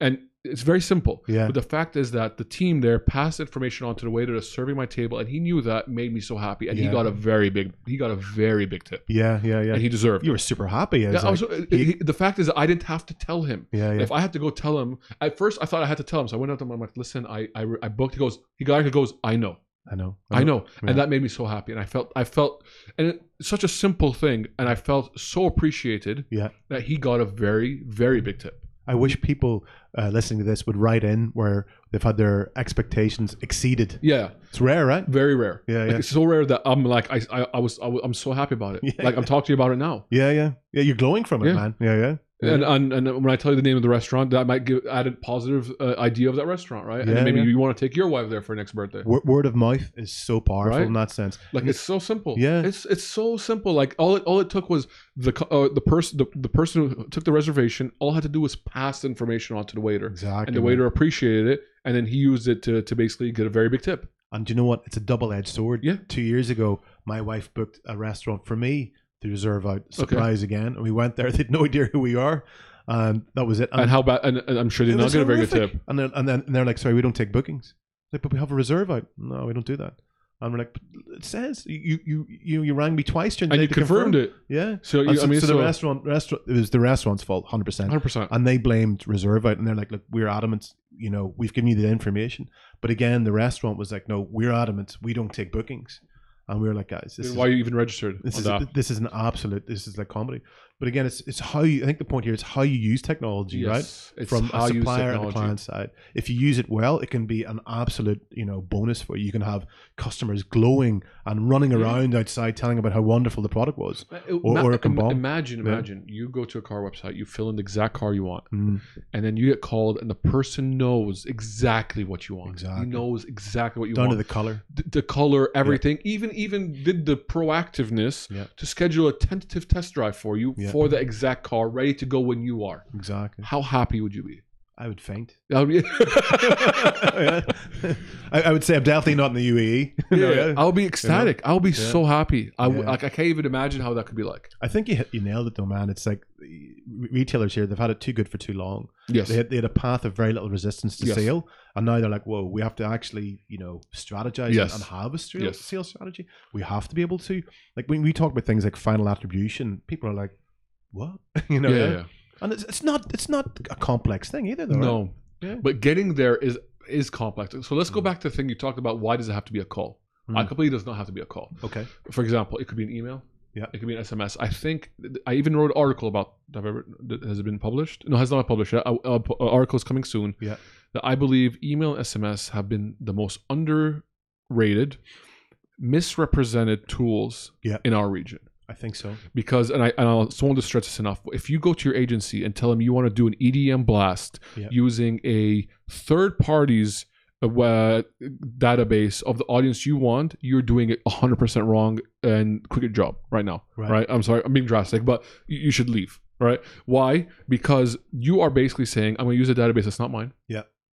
For people who are not interested in me, Yeah. send them a mass communication that's not personalized because I don't even know what they like because they never gave me the information and I want to pay the cheapest rate for it. And, and I'm going to hold you, the agency, responsible if it doesn't convert, and I'm going to hold the supplier. Are you kidding me? Mm. Are you kidding me? And can you also forecast leads for that? Yeah. Like, So I, I understand why why I hear brand managers going, yeah, email SMS doesn't work, yeah, because you've been using it wrong. Okay, so now now we have established that emails SMS are not being used wrong. Are you are used wrong? So let's say if you can acquire a piece of technology that automates communication, and there's a lot of technology out there, from HubSpot to Adobe to Oracle, Salesforce, there's so much technology out there yeah. that works with your CRM system to send personalized, or if you want it to be personalized, automatic communication to the customer based on the customer's behavior. Yep. And there's always so sometimes it doesn't always have to be a call. It can always be an SMS or email. I was I would love, I would love to get an email from a company that I subscribe to sending me an advertising about something I've showed interest in. I've yet to get it. You have to get it. The closest I get is abandoned cart emails, but those are Yeah. very simple, right? Yeah, For yeah. example, you go to Amazon.ae, Yeah. E, you put in something in the cart, you leave, you get yeah, you, you see advertising. That's fine Standard CRM. very standard Yeah, yeah. e-commerce. But when it comes to high ticket items or whatever, I've yet to see it. Mm. Yeah. Now, if you now most people don't have the system. These are called marketing automation softwares. If you're a client, buy them. Yeah. But when you buy them, make sure they integrate. Make sure they work with the CRM. Yeah. Or the and all you're going to be having is a Mailchimp tool. And I'm not I'm not deprecating Mailchimp. It's a good tool. I love it, man. Yeah, it's a There's good nothing tool, wrong but I'm with saying it Yeah. doesn't have the complexities of like an Adobe or a Salesforce. Yeah. And all you're going to be doing is blasting EDMs, and e- blasting EDMs is not good. it. yeah, exactly. No. Yeah, and it's interesting because people use what one of five apps per day. You know, Yes. So email is within that, right? 100. percent So if you, you- the idea you actually touched on something there that SMS and EDM here has been not just utilized but abused. Yes. Oh, So everybody hates getting that promotional SMS. I'm going to call. remember, remember the Ramadan ones? Oh, like if people's phones are just, like you I'm just gonna, I'm killed. gonna, I'm Yeah. gonna, I'm gonna be annoying because I'm, I'm not gonna hide this because I've actually said this in public many times. Dubai TV, right. Dubai TV. Here's I got SMS once from Dubai TV Okay, with an opt-out option. I opted out. Guess Right. what happened next? you got another SMS. I got six in a row. seriously. Six SMSs Wow. in a row from Dubai TV. Wow, that's crazy. Six in a row after opting out. Yeah, but tho- they're probably like three fills per SMS. Yeah, And even they- less. and Even they- less. and they- they- even less. And they're like, okay, just send, send, send. And they're like, okay, it's pre-weekend, long weekend, bang. No, You know like what I I, I don't know what happened. Their system has taken the fact that if you opt out, you want more. Like the second I opted out, I got six in a row. mean? farce ago. I, I, I posted on, thing is- on social media, LinkedIn, yeah. Twitter, Instagram, Facebook. Not one of them ever addressed it. But it's the thing that they- they they would say, okay, look, it was a tech glitch. Well, not it wasn't. It was just per CRM. Yes. And there's no there's no value for No. the customer relationship. I've had I've had good friends who've tried to buy very high ticket items and cars, and they just give up. You Yes. know, and they were they're- you know, and they're like, that's just how they were treated and stuff. But yeah, so SMS. Do you think there's a future for SMS here? I think if it's done right, these tools can be so effective. Yeah. So effective. Yeah. Okay. Imagine. Let's let's take let's take another scenario. You want to buy an apartment. You want to buy a house. Mhm. You filled in the lead. Yeah. Cool. Now let's imagine everything's amazing. The call center person called you, knew exactly what you wanted, and they booked you a a meeting with a real estate to do a walkthrough of the department. The morning of, what if you get an SMS saying, "Hi Osman, we're so excited to to meet you at this location. You're going to be meeting Hassam, who's going to be your real estate agent. Yeah. He knows everything that you about you. Right. He knows everything ready. He's going to be waiting you with a fresh cup of coffee. How nice would that SMS be? faint. I would faint. Would you opt out from that email from Not the at all. SMS? Uh, Not at Not at all. Ironically, And then you get there, and the guy's ready with a cup of coffee, who knows your name, knows exactly your finances, walks you through it, and he even knows, for example, you are focused on big size garages, Yeah. and you have a child, so you, you, have want two kids. You know, he blah has- blah blah. How how amazing want an sight? experience! Man, That- you'd love that SMS. it'd be be unheard of. yes. You know, he's, he's done that recently, no, I don't know. reasonably well. Yes. reason- Please tell me. I'd love to know. Um, dent- dentists. When Really? you- yeah, Okay. when you're confirming appointments. My wife was talking about um, her, A hos- a her- hos- her beau- uh, her beauty yeah. appointments. And because the, the load on that is so much, she's like, oh, damn, these guys are uh, fully booked till next Saturday. Because I told her I'm going off to do um, a podcast with, with, with you. She's like, I'll, I'll go I should, I'll go get my nails done. And then she was so frustrated because she's like, oh, it's, it's fully booked. Um, if you think of it, it's such a um, high volume or fast moving in that sense that obviously a dentist needs to make sure that you are in the chair because they have other bunch of other customers who are Yes. coming in, right? And that's that's a time based appointment. Yes. Same for beauty. And I, I, I was like, I was so impressed. And they sent me an SMS, an email, uh, sorry, a calendar invite. And oh then- wow. Yeah, a calendar A invite. calendar invite. Calendar That's invite. G- unheard of. Gmail calendar invite, right? Respect. And then, then WhatsApp, branded WhatsApp, say, hi, how are you? Just let us know if you're running late or anything, though, um, and stuff like that. And then on the day, here's the map, as you and I did about to reach your house. And I was blown away. I was like, That's fantastic. Here. yeah, Here. Respect. yeah, it was, Absolute it was really respect. Good. Obviously, because obviously I live We in think this Dubai. is, this is done manually, right? Probably. yeah. Okay. I- I- well, yeah, I'm uh, pretty sure it's not manually. Of course, because I live in Dubai, I cancelled the appointment five, five, five minutes before I had to make it. You know, yeah, you know, Of you, course. you have to live the dream.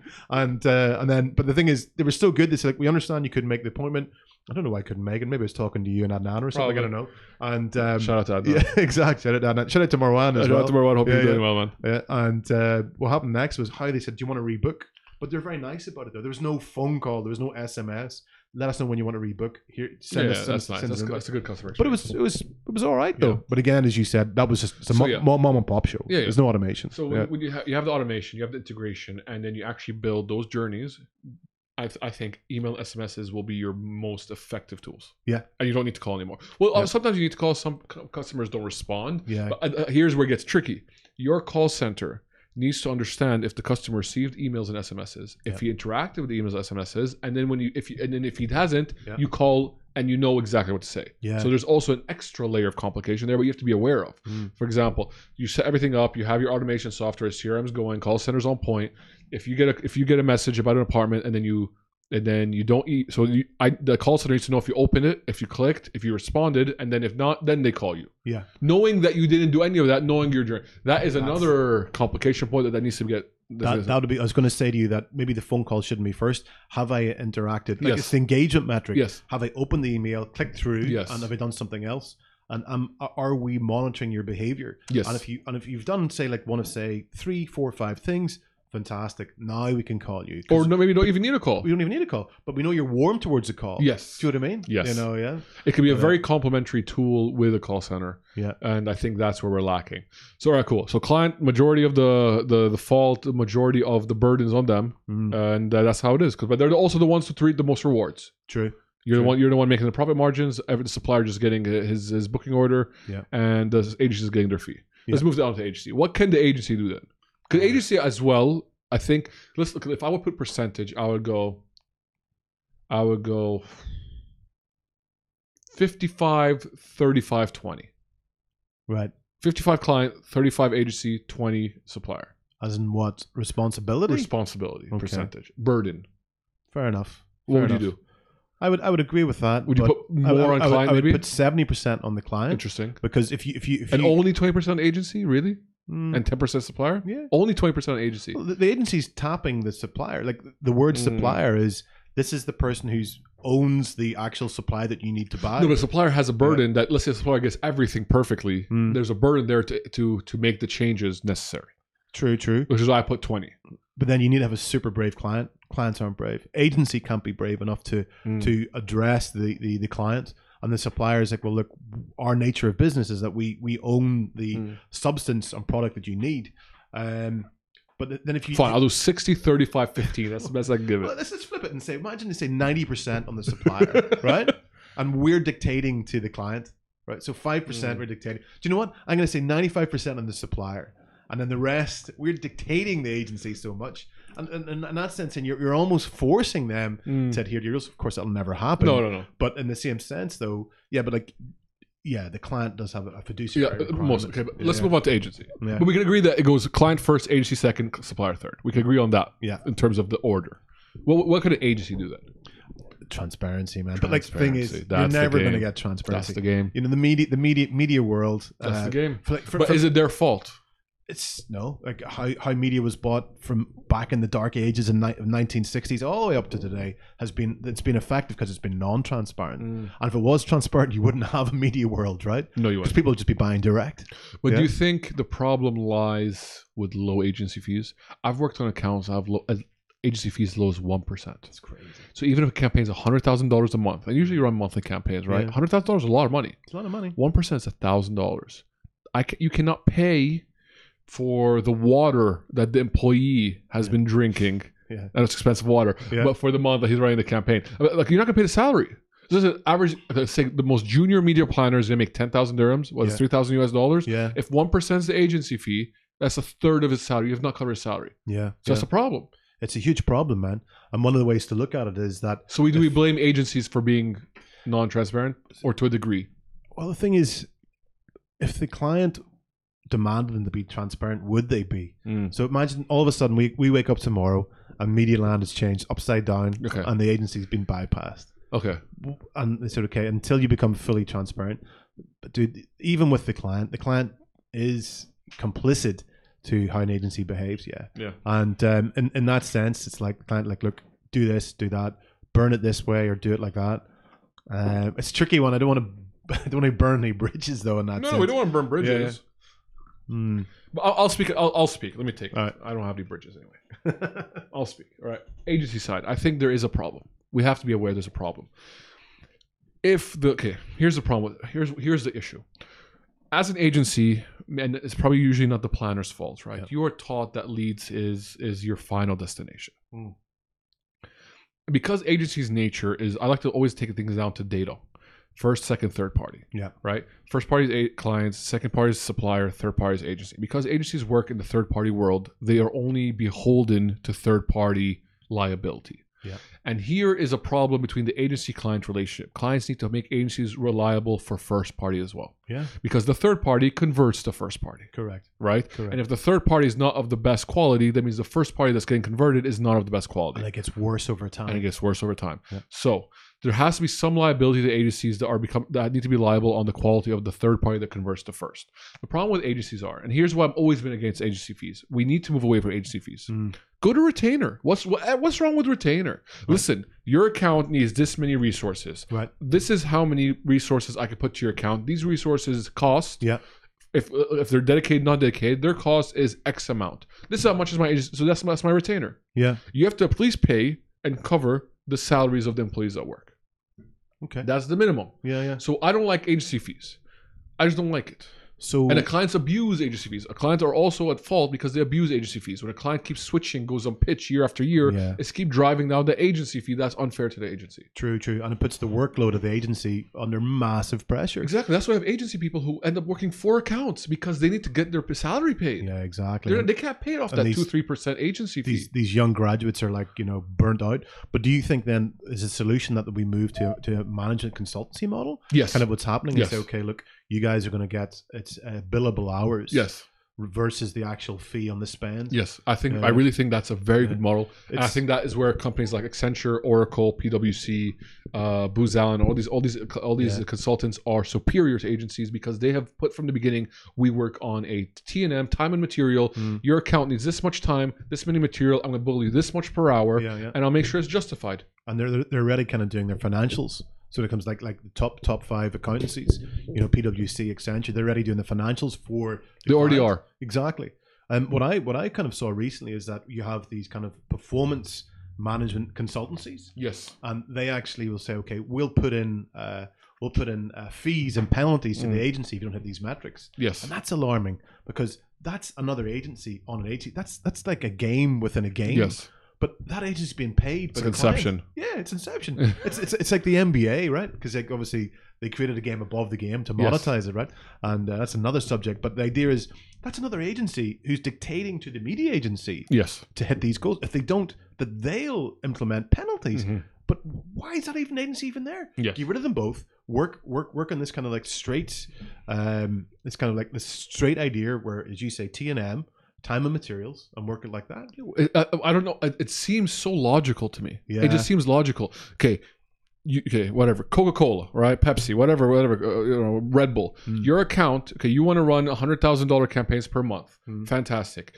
Uh, you want you want a weekly meeting. Yep. You want a weekly status sheet. You want a monthly report. Yep. You want to do programmatic. All right, cool. I'm gonna need a junior. I'm gonna need a manager. I'm gonna need a creative art director. Whatever. One, two, three. They're gonna work four hours per week. All right, cool. Their hours, hundred dollars for this guy, two hundred dollars for that. guy. All right, cool. Blah blah blah. Two thousand dollars every month. They'll cover your they'll cover your your agency work, and we can move on. Sounds good. Sounds good. Do you remember years ago there was a thing called implants? That Yeah. you work for, if you work for an agency, uh, it started off in PPC agencies Yeah, yeah. essentially because nobody knew what PPC was. The big, uh, the big two airlines here said, "Okay, we'll have an implant from the agency work within our yes. team, and that'll allow us to upskill, and understand what they're doing, but Yes. also the guys are, are part of the daily briefings. They're part of the daily like you know battle meetings and stuff like that. And I think that was a really healthy approach as well because they had to be transparent. These people were almost the same as an employee Yes. of the brand of the A client. lot of times it's in the same office. They go Yeah. sit in the client's office. they, they, are shoulder to shoulder, yeah, yeah, literally. shoulder to shoulder, and so there's no such thing as like BOs and how could we skip no, from no, no, this or that's sitting right next how to could we me. front load, how could we we added value. There was none of that. It was Yeah. just it was straight. They were like almost like colleagues. Yeah. Well, that's kind of died an awful death now because Yeah. I think they realized it just wasn't profitable. No, no, it's not. You know, because back then it was to spend anything to make it, wasn't it? yes. You know, we would Whatever it dump takes. million dollar million dollar million dollars a month on PPC. Nobody uses PPC anyway, but million dollars a month on uh, SEM and anything now. But uh, I- I think one of the things that we're involved in now is digital transformation. yes. I think the word transformation is wrong for this region. It's di- digital reformation. You know, Mm. Yeah. yeah. it's uh, you know, it's, it's it's educating people to do the right thing. You know, yes. that we have yes. transformed. Very well Yeah, said. Very well said. We've transformed already, but it's the idea that we haven't transformed to do the right thing. yes. It's an absolute mess. Yes. You have under the table, uh, under, under under the table deals. You have legacy heads. You have nasty old stuff Yeah. Yeah. that needs to go. You know. Yeah. So okay, we agree that the agency fee model is not right. Okay. Regardless, because of agency fee models, so agencies, to a degree, are trying to find ways to monetize. Yeah. And they look, they have to. They have to pay salaries. This is where we get arbitrage. Now, every industry has arbitrage, right? Uh, Export import has arbitrage. Yeah. Everything has. For me, it's just a degree of arbitrage. When when you arbitrage so much that you're hurting the performance of a campaign, that's where I go. That that's unacceptable. Yeah. And when I mean arbitrage, is basically you buy for X amount, you sell for Y, and you make more money, right? So the problem is, which most media plan I didn't know this as a media planner. So this is most things media planners don't know is, wh- especially in programmatic, your programmatic desk is usually treated as a third-party supplier, even though technically they're in the same building. Sometimes, sometimes in the same building. Sometimes they're in a different country. Sometimes different floor. Sometimes different room. Right. That so that trading desk is treated as a supplier. That means you as an agency send a I don't know a a, a request or whatever a PR. They send you an invoice, and then they buy they buy for you, and they sell, and then they sell to your client, kind of thing, right? So, for example, your media plan is five dollars. That means you send to your trading desk a five dollars at a million impressions, five thousand dollars. Cool. Okay, I'm gonna send you a five thousand dollars. So you set a booking order. They send you an invoice. Blah blah blah. Now, if you think they're actually buying at five dollars, you are very mistaken. We've already agreed that there's a data cost. Yeah. Mm. Data is expensive. That's the truth. I've seen data costs range up to three dollars, and that's always should be incorporated within your CPM rate. Yeah. Right, because it's uh, as a planner, as a trading desk, you have to have the authority to plan. All right, cool. I have this campaign, this data, this audience. Mm. The CPM is going to be twelve dollars. Cost per thousand impressions. Yes. CPM. CPM cost per thousand impressions. Thank Yeah. you. The impressions every time an ad is viewed. Um, so I'm gonna call, I'm gonna charge you twelve dollars. You know what? Because this I need to buy data. Now there's not only data fees within your CPM. There's something called a technology fee. This basically every time you use a DSP demand side platform, you have to pay that DSP a cost, right? So you, so for example, most of us use Google, Google Ad Exchange, uh, DFP, DFA. Double click for uh, publishers. Double click for advertisers. Uh, it's now called it used to be called DBM. Double click bid manager. Now it's called DV360. Just Yeah. new rebranding. Don't get confused. It's all a DSP Yeah. the the privilege of using the DSP you have to pay, Mm. and that is incorporated within your cost per thousand impressions, your CPM. So now you have data, and now you have technology fee. You also have another thing called an ad server fee. Yeah. What is an ad server? Basically, it is a tool between your DSP and your ad exchange, right? And every time there's a person, an audience member that that pops up in the ad exchange, this tool tells the DSP, "Hey, I got someone. S- Let's tr- let's launch the campaign on this guy." Every time you do that, you also pay a fee, and usually it's quite low. It's like three cents, ten, well, whatever it is, and that also is a CPM. So now you have your now you've lost your data, you've lost your technology fee, and now you've lost your ad server fee. Hey, do you want to do uh, ad fraud? Hey, you want to throw in moat? Hey, you got to pay for moat Yeah. yeah. right? So now it's another dollar, Yeah. right? So now as you see, your media, the actual media by itself has decreased. So let's say after you pay all the fees, all the advocation, let's say you get, let's say you start at twelve dollars, now you're at let's say six. So you've lost fifty percent. Let's Yeah. imagine. Yeah. You still think your agency does a six dollar buy? The answer is no. No. And I'm not. I, I- it's not even hidden anymore. I, like at first when I used to talk about it, people were like don't talk about it, don't talk about it. I'm like what? It's the articles that are out there. I'm not. I'm not saying anything. Yeah. I'm not saying, guys, go to DigiDay, which is an awesome online publication, and search arbitrage, Mm. or go to Google and search arbitrage. I am not saying anything, uh, you know, hidden. I am not a whistleblower, uh, even though it seems like they treat it like a whistleblower thing, but it's not a whistleblower. Information's out there. Pe- pe- Just people they don't they don't understand it, therefore they don't come dislike on. it. Yeah, Yeah. yeah. So, Mm. So I'm not a whistleblower. I'm literally saying public information. This is actually what happens. Your agency then will decide to take another percentage. That's why it's called arbitrage Yeah. because the agency fees are so low they cannot make money anymore. So they might instead of buying at six dollars, they'll buy at five and pocket a dollar, or they'll Yeah. Mm-hmm. buy at four and pocket two dollars. That comes down to the agency, Yeah, right? yeah. The problem is the lower you go down and the less your media buy gets to, that means you're bidding at a lower amount. That means the person you are buying, the people, the cookies you are buying are at a lower quality, usually. Usually, yeah. unless there's no competition, right? And you're buying it cheap. So what happens is, why why am I always so adamant about this? If you can't sell enough cars, if you can't sell enough apartments, you can't sell enough makeup, yeah. whatever. The reason why is that, and, and you're getting tons of website traffic and they're not converted. Do you know what's happening? People that should not be even going to your website are going to your website because they're being bought cheaply Wastage. wastage of money. Yeah. Very well said, right? So this is the problem, Mm. and that's what some, that's why we talk about transparency. That's why transparency is a huge issue Mm. because we need to address this thing. We need to address it, right? And the reason why your agency does that is because they need to pay salaries.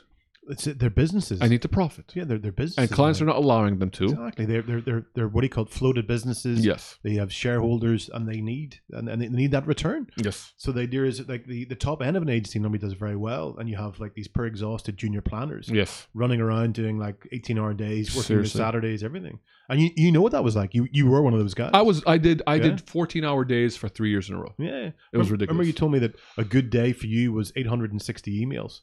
Yes. right? Yeah, yeah. I used to, I used oh my god I used to get on one account 806 emails between the One AdOps, account, ad, yeah, yeah, the AdOps yeah. team the suppliers Yeah. the clients I would get 806 it's emails just a day. impossible to I would spend handle it. three hours a day on emails Yeah, yeah. And uh, what ten percent of those emails were? Did you see the last email? yes Yeah, yeah, and I, I, I used to get in trouble with my director who really wanted to fire me yeah, yeah. right because I was not answering emails and I told her listen I need three hours a day for emails It's crazy, crazy. is what it is yeah, yeah, is what it is. Yeah.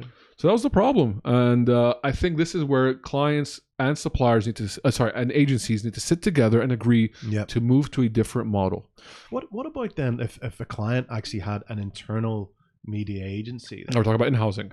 Yeah, in housing is an interesting topic. So let's, let's just close this topic. So we said now clients have to do their thing, agents do their thing, suppliers. I think if we all can do our things, Yep. we can all be profitable, Mm. and we can all get because in reality, the more ROI you give to the client, the Yeah. more cl- clients gonna put money into that funnel, Mm. and then it's a money it's a money funnel. Yeah. from the client to the agency to the supplier. You want money, you want clients to put more money? Hey, make them more sales. Yeah. the more sales they make, the more marketing budget they get, the more money you make in return. So let's all agree that transparency, working the right way, data sharing is actually better for the entire model.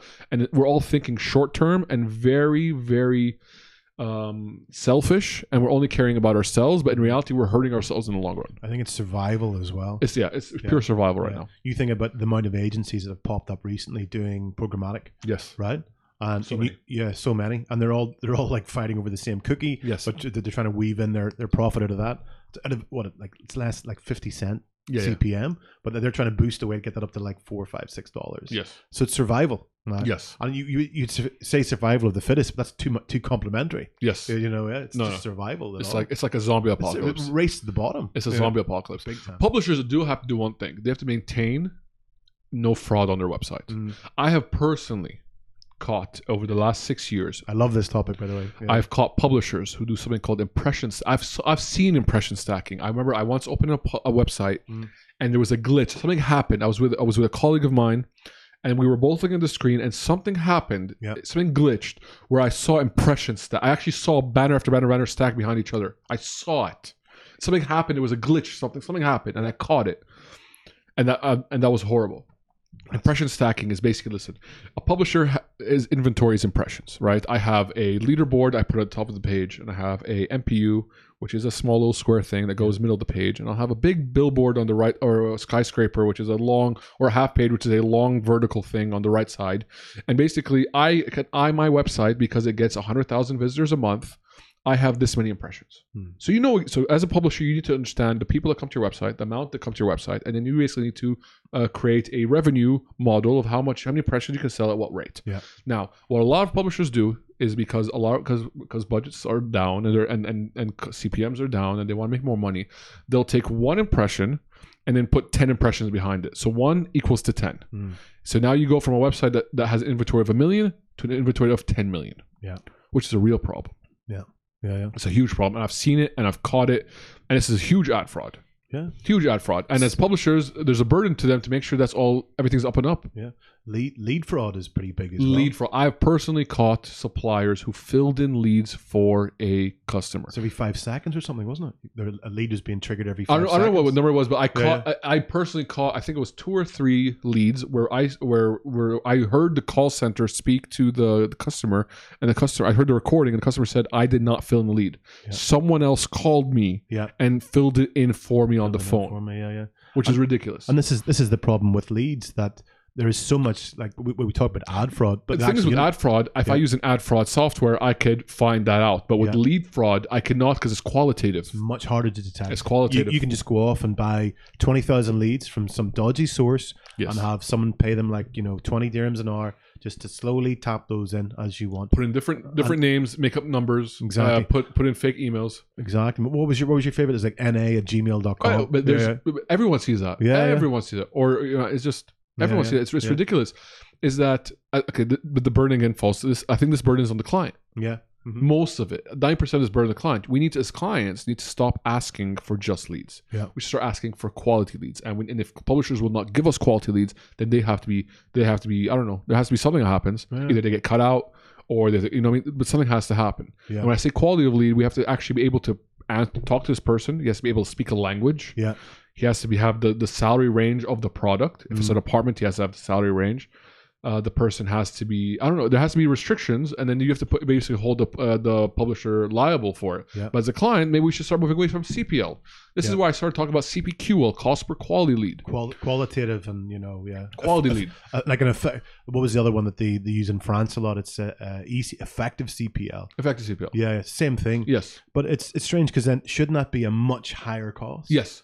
This You is know? where clients have to also understand Yeah, because yeah. when the briefs go out from clients, and I've seen it from the agency side, I want this many leads at this cost. Mm. That has to go. Yeah, yeah. That has to go. Well, how, how about this? If if you, for example, are a client and you're briefing me as say the supplier, you say, look, I'm only going to. Uh, uh, I'm only going to uh, bill you on the campaign. I'm only going to invoice you on the amount of effective uh, Yes. CPLs I get. And I said, okay, I'm going to be a customer. I'm going to take your automotive product, and you're only going to bill me on the amount of miles I drive it. Fair enough. Interesting. It's it's tricky because that's kind of another argument. Because then, you know, we were like, Yeah. yeah, because like the idea is, that as a client, you are buying inventory. You're buying a product. Yes. you're buying inventory and a product from a supplier. And in that sense, there has to be I kind of go, look, we're buying it because you know it's an effective either marketplace or an effective source. And if it's not effective, but that's that's the whole thing. Getting back down to what we spoke about the attribution model. Yes. And most people, as you say, either they don't care or they don't have the capability because it's expensive. If, as soon as you say the word digital transformation, you have CFOs collapsing into their morning coffee, going, Yeah. like, "No way can I afford to spend hundred thousand dollars uh, a month for the next six months?" Because he's going to be like, "Is this going to work?" You know, it may or may not work, but he needs to do it. Otherwise, again, it's just you're just praying out there. You know, I think the liabilities on uh, the reason the liabilities on the the supplier to a point is that that the leads that, that are generated from the ads on the website that means that the targeting is a reflective of the targeting. Hmm. If fir- first of all, if the targeting is not done right, then it means the wrong people are filling in leads. That means the quality is dropping, right? So I'm fine. This this is this is what I always tell clients, and I think they need to be aware of. Get rid of CPL first of all. Let's all agree that CPL is not effective. It's a shallow metric. Doesn't mean anything hallelujah. run a CPQL or a cost per sale. That is that's your prerogative. Yeah. But put the right dollar amount to it. Hmm. Don't say I want my CPQL to be lower than my old CPL. That's not going to happen. The- It should be uh, double Yeah. Uh, well, I would. I would even. I would. I would. super- minimum. Exactly. It should be even clo- close. Basically, to you, triple you, that. Yeah. you need to look at your history. I always like to do this. Like, like, you have two kinds of clients. Either a st- okay, let's look at startups and then existing customers, right? Mm. Existing clients, you need to look at your historical database. You need to look at your data. Yeah. Be like, cool. For the last ten years or whatever, last year, I sold this many. First of all, you have to have attribution. It all comes down to attribution. Yeah. You have to have that in place, and then after you have attribution, you run something called a benchmark, right? So let's say you have, a, let's say you do all your systems, everything's 100% right. Yeah. You now have 100% attribution. Run it for two months or a month, whatever you want. Run it for a quarter. Then you look at it. Cool. Now, this publisher generated this many leads. This percentage was quality, so my CPQL from this publisher is this amount. Mhm. And then he generated this many sales, so my cost per sale is this amount. And that way, when you approach your supplier again, be like, all right, cool. This is how well you did before. Yeah. I want to do the same. Yep. So I'm not even going to look at CPL. I'm going to look at CPQL. This is how much you did. This is how much the CPQL you achieved. This is how much the cost per sale you achieved. Are you willing to work on this model? I would like it to be better, but this will be the benchmark. If you achieve better, great. If not, at least achieve the benchmark. Is that fair? I think it's fair, and I think the way to look at it is as well. Um, uh, my my old my, my old analogy of this is something like, well, I want a, a lower a low uh, or Q or e, ECPL. It's like, look, it's a, if you can find me one for that price, I'll buy it off you and No, give you twenty percent. Forget lower. Forget lower. We're- Yeah. We, we, we will agree that lower is not the way to go. Hmm. But I would say is look. I like that's why I look at historical benchmark. What you have achieved is the benchmark you work on. Yeah, yeah. So let's say your let's say your if CPL was thirty dollars, but your CPQL was one hundred and twenty dollars, and your cost per sale was five hundred dollars. You should approach the supplier and be like, all right, cool. I want a, a CPQL of one hundred twenty and a CPS of, s- of five hundred dollars. Done, sold. Let's forget CPL. Yeah. that's done. It's See- a useless metric. It's, it's a useless. Um, it's a legacy metric, yes, right? it's, it's, it's a shallow. I look at I call it shallow metric. It Yeah, means yeah. nothing to me. Yeah. If I see CPL on uh, a, a CPL in a campaign, for me that's a shallow metric. Mm. But again, we- there needs to be an education. Like I've had, Yes. I, I've had clients say, "Oh, my CPA is thirty-eight cents." I'm like, oh, "If your CPA is How- thirty-eight Uh, well, cents, how's your cost per sale? exactly, How's you, your cost per sale? you, you shouldn't, you shouldn't even be speaking to me if your CPA is thirty-eight cent. I'll bat off you for like you know three dollars." Yeah, then. if your And- CPA if your CPA is thirty eight cents, Yeah. you should be having a hundred thousand dollar commission because you're selling that many cars, or Exactly. that many real estate, or 30 that many properties, or this, whatever. This, this was for electronics. It wasn't for automotive. you were s- you're selling so much, you should Exactly. be rolling in the and you dough. knew he was lying. And Yeah. the- and the idea is Your like, s- your stock options should Yeah. be like two hundred percent more Yeah, now. Exactly, but it was just aggressive, like muscular thing. And it's like, right, my C- my CPA is like uh, cost per acqu- acquisition was thirty eight cent. I was like, come on, man, you and I know that's not true. If Yeah, you're yeah. getting thirty eight cent on on thing for electronic goods, you know, You should. Your your um, your- You should- honestly, should I will. be- Bu- let me. I'll buy hundred thousand dollars of stocks right Yeah, now it's- because you're you're making because you're now better than Apple. exactly. You're now more. You're It's- now it's- more profitable than That's, Apple. that's David Blaine CPA. it's like you know what's next, you know, yeah. But that's the thing though. That they have, they have this thing, particularly here. This is one of the world's most expensive media worlds, isn't it? In terms Yes. of sort of out of home radio, TV. Yes. Digital, I think, is probably right up there in terms of, say, a billboard CPM here. Probably m- more expensive than a US North American billboard. Who knows? I heard. I heard. CP, I, I don't know, but I've heard CPM rates in America are more, Yeah, but Mhm. it's the end result. yeah, yeah. But It's you're, you're ROI. dealing with that population. It's more addressable. This is But then, people but the who will- transparency issues are more solved. The technology is more there, Yeah. and the ROI is more visible. So when That's you it. pay a, when you pay premium, Mm. you're getting premium, exactly. and it's reflective in ROI. yeah, yeah. That's And that's it's- the big and difference. it's regulated. yes. So, so imagine if you and I sit down and said, "Okay, let's." let's hey, do I heard. this- I heard IAB opened here. Sorry, man. we're not going to open Just- that discussion, but we, I oh, just fell I, off my chair laughing. uh, but- IAB has opened here, Yeah, but, yeah. uh, if we sat on a regulatory board, and ironically, most people sit on the regulatory board here are part of owners of media. yes, it's agencies. conflict of interest. yeah, Conflict massively, Of, conflict of, massively, yeah. But in the same sense, it's the Habibi deals, whatever. You know, I don't know, man. What way do you see the future then? of our industry or digital in general? Let's just take this region, and then uh, well, like uh, our industry, yeah, yeah, for me- media land. Ah, our okay, I'll tell you exactly how I see it. I see the next five years nothing changing. really? I don't think anything's going to change. No, I don't think no. anything's going to change. I, I, I see us moving specifically uh, I don't think media, it's- media, and um, I don't think anything's gonna automotive. change. It has Uh, Moving to, where? has to change. It has to move to subscription. People no longer. Oh, we're, wanna- oh, I talk about automotive. I talk about uh, media buying. M- media buying for automotive. Mm-hmm. Media buying for automotive. I don't think agency model is going to change. Agency model, I think, has to stay because I don't think the way we work at agency. Now, Yeah. why? Why? I, and I released an article about this. Please check it on LinkedIn. It's called uh, something about consultancy. Anyway, we forgot- forgot my own You gotta remember your top- article. For- uh, you know why? Because the publisher changed the title. Oh, um, right. So I wrote an article about Accenture in the States. I don't know if you, you're aware of what's going on with yeah, Accenture. yeah, yeah. So Accenture has been, has been doing something. Ma- so Accenture has been notorious at auditing media accounts for the Mm. last I don't know ten years or so, right? Yeah, yeah. I even remember working on an account where I would have to send the programmatic media buying sheet of CPMs to each audience to Accenture. I don't know if it was global. I think it was globally Accenture, and they would audit. So Accenture has been knowing everything about programmatic media. They're very smart. Right. So these consultants have been billing clients and at the same time learning everything there is about programmatic. Brilliant, isn't it? Brilliant. Yeah, yeah. So they've been doing that. Now Accenture obviously has Accenture Interactive, Mm.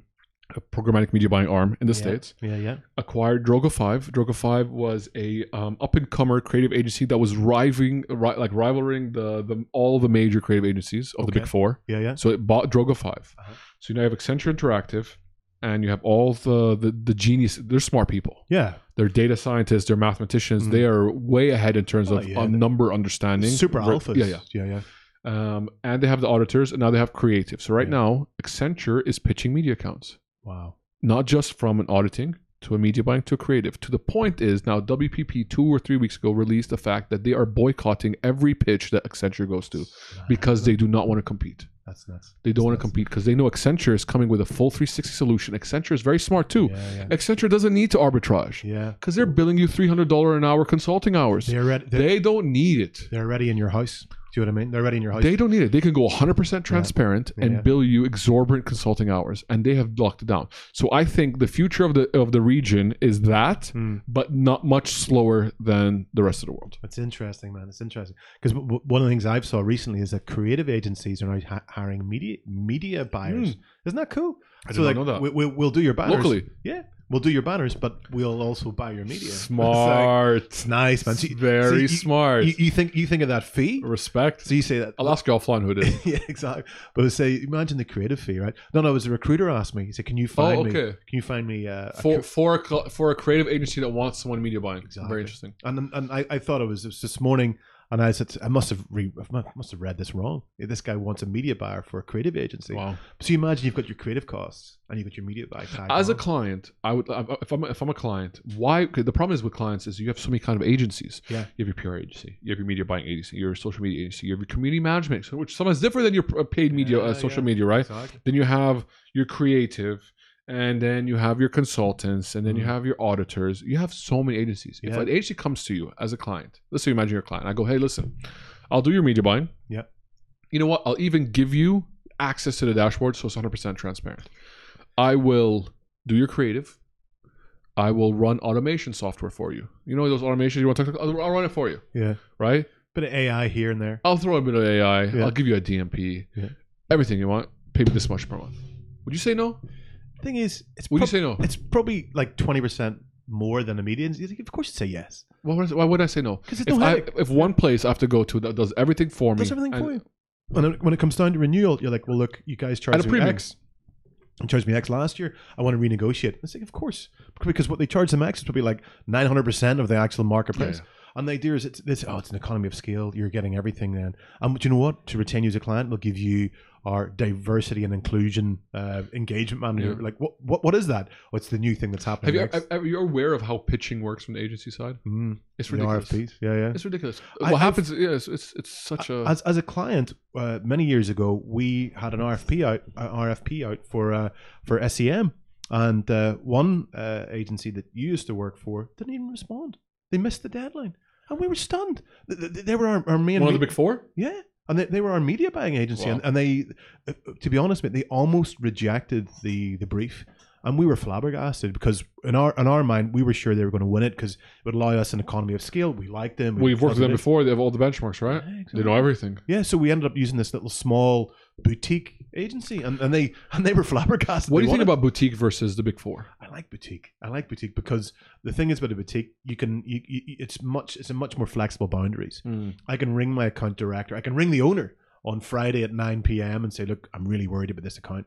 And uh, y- you have this very kind of, uh, you know, closer, you know, almost incestuous relationship. Do you know what I mean? Yeah. Where he's so involved in your business and you know that you, you can control him and you, you can get so much more extra value. Where if you're with the big four, they're like, nope, nope, we can't do that. We can't do your PMP uh, or we can't do your creative. Where this guy, this little boutique Mm. agency, he he done everything from HTML creatives on a Saturday night, Yeah, I at like 7 that. p.m. to, you know, helping with the media buy to Arabic, do right to left translations. Yeah, Thing is, it all depends on the quality of the agency. Yeah. But it all, and, but it is. It is comes down to quality. 100%. exactly. But it also depends if you're a quality, cl- if you're a quality client, if you're just going to like get your agency and just like rape them, you know, like if you're going to like just like destroy them and like take advantage and manipulate, of course they don't want to work with you. Like No, look, why it's- would they? It's, it's not profitable Why would they? but we enabled this small agency to become a lot much larger agency, That's hire really more headcount, and then they got acquired by WPP because they had so much business from us. Do you know what I mean? So in the end, the big four won out. Yeah, of 'Cause they- course. They, yeah. always buy you out. Always buy out. Um, so one thing I really don't like about pitching, because in the end, the, the end result of it seems from the pitches I've worked on, the pitches that I've known and heard of, they've Yeah. always the objective is always the same. Hmm. How can the client get more? How can a client get more AV? How can, so what happens? This is what happens. Uh, Hmm. It happens every year. There we go. A big account goes on pitch. Yeah, yeah. everyone dies. What everyone does is burn price. Like he, they they torch the price. They'll, Mm. they'll basically talk to every supplier, and then what they do is they'll torch prices for a year Yeah. and make it up the second year. Yeah, yeah. That's what happens. Yeah, The yeah. you know who suffers? The little planner, the junior exec who's Yeah. saying they're working 18 hours a day yeah, yeah. and try and do everything at once is because th- you know th- th- it's, it's it's a horrible process. Yeah. It's a horrible process. That's that's the thing. If someone said to me now, would you want to work in media, uh, media sales or media planning? It is, it is, it is really, really tight. But It is. ironically, it is, it's a long-standing industry. Like you should do a podcast on on on the history of, of media. There's not enough statistics. I've been trying to look for it. yeah, but I It's- feel like the, the, the number, the, the, the information's not there. Yeah, like when Kellogg started to first buy like newspaper ads and stuff like that, and you know, I don't know where this is all documented. I've been thinking about it for a while now. I don't know where to find Yeah. even the information. should we should do a theme night, you know, yeah, of like uh, old school media buying. I think you'd have to start at Schwager Group. Mm. You'd He- have here, here they- you'd have to, you'd yeah. have to start at Schwager Group. You Yeah, have to yeah. get someone from Schwager Group come in and talk about the history of the organization because Yeah. they're, they're the ones who started it all here. or, or pre pre when ITP wasn't ITP, it was something else, Mm, right? Yeah, before they joined. they yeah, became like- exactly, man. Yeah, yeah, that'd be cool. That'll be to hear. very cool. We just have Yeah. to find the right people. Probably, probably start with the radio stations. Could do. because that's that's like Not Virgin though. Before Virgin, because Yeah, yeah. Virgin, Virgin's easy to it's- find, it, right? It would be ARN, right? Yes. to be RN. And the idea behind that is like back in the days, uh, the RAF still had an open channel radio Yes. in Sharjah. And that used to be like an RAF. Uh, like- really? Yeah, man. Yeah, very it's like- cool. Yeah, because Sharjah back in the days was like it was the place to be, you know, in, in Yes, the it seventies was. and eighties. Yeah, yeah. That'll be interesting to have. That'd be really cool because Yeah. so many people when they come here and they work in media or even if they're on brand side as well, that they do kind of take for granted a lot of the things, a lot of the progress we have made as well, though. And because you know it'd be, it'd, be, it'd, be, it'd be good to see, good to see, and then we can talk about future tech as well. Yes. yeah. Let's move on to influencer. We talk about influencer. oh God. Do you think in any capacity is influencer marketing effective? It's 100% effective if done well. What is done well? So, if first of all, when we say influencer, I wish people would use the word uh, authenticity. And you find a lot of influencers who are very unauthentic. And uh, Are you talking about in terms of like fake versus real, or authentic as in content? yeah, Which one? Correct. So content which is authentic. So Mm. from my point of view, you always try and relate to your personal experience. Um, collecting vintage watches and interested in dive Yes. watches, interested in brands, and some of the most. Would you count effective- yourself as an influencer? No, No, okay, not no, even, no yeah. way. No, I hope- You're just, you're just a guy who loves to collect watches. Yeah, and loves exactly. cars. yeah, that's Okay. it. That's it. And I'm trying Have to. you been approached by any brands? yeah, yeah, big, big, big British brand, but Ever done anything with them? Or no? yeah, I did Okay. it Okay, free of charge. I Oh, refused. that's awesome. I refused Respect. to take payment in the sense that I love their brand and I was kind of privileged and honored they That's reached, really out, nice. reached out to me. And the two founders were really, really cool guys. And what they used to do with a lot of their uh, profits was put it back into like good organizations, Good charities. for them. Yeah, they they were decent guys. That's really, re- really decent respect. guys. And from my point of view, they approached me as a macro influencer because they said like Macro? macro, even smaller than micro. And Okay. um, and the idea was that, that they said the chances are that when you post something, all your friends who are very similar to you will actually engage with you uh, nice way of thinking. more than like if you kind of just do the whole sponsor thing. I think if it's done effectively, I think it- it can be devastatingly effective. So, for example, if you said to me, um, I'll look around this room, for example, and say, What's this, all this? And it's macro influencing is essentially word of mouth. in a Yes, digital it is. age. That's all and, it I- is. and it works really well. But influencer, like the top, two, I, I've I've dealt with, uh, I've done consultancy work for uh, Amazon for one of their sub brands Okay. uh, for fashion influencing, and it was horrific. You're dealing with, uh, you know, these thundering egos in Kuwait charging like fifteen We're thousand talking about like dollars. those, those are not micro influencers. Those are like These, the two, three million these are followers. monster influencers, Yeah, yeah. you know, the Like a Godzillas 10 of million. influence. Horrific. And the point is, that was so ineffective, but but they, they were like, look, we need to get to 200,000 followers for our, our fashion brand. What a bad metric. horrific, horrific, man. But the engagement was, horri- they're like, we don't care. But ironically, their, their point was, it was just land and expand. We want to land and expand in the Middle I've, East. wor- I've worked I've worked with some influencers on an account, and we're talking about the three four million. influ- It was a nightmare. Wow. They're divas, not and if they're not divas, their manager are divas. It's just Exactly. horrendous working with them. I don't think I, I completely agree. Is I think influencer marketing has been horribly abused, Yeah. um, but can be very effective. Just like email SMS, it can be very effective if done right. Mm. Yeah. I just it has it just it's, it has to change. It has to change per brand, per object. It has to change massively. Even the approach, I think, has to be different. Yeah. Sp- Like just an influencer posting using a product, I think is wrong. Oh, it's disgusting. The, I don't think it's the right way to do it either. the, the, the cliche of like teeth whitening, but you're a motorsport personality or you're an Olympic athlete, but you're pushing a teeth whitening product. It's like, come on, that's just so that's so, that's so disingenuous. It's such Yes. a joke. And the idea, of, like, Yes. okay, if you're say an Olympic athlete, uh, and you're like, like I'm pushing this particular whatever trainer or whatnot. I'm like, oh, I'll listen. I was at the um, the Open in Royalport Rush, close Yes. to where I live, and I was looking to see what the celebrities there were were, were, were pushing and what was being done. Rolex were going nuts because they're obviously were sponsoring it, but they didn't really do a lot of posts. And their view is like we don't really need uh, to, to to to leverage ourselves out like that, you know. And it's quite authentic. Um, again, if it's done authentically, if it's How, how okay, let's look at it. Okay, Mike, okay, how would you use a massive influencer? Let's say one of those monster 10 million, 20 million, 30 million. yeah, What would be an effective way to use him, you think?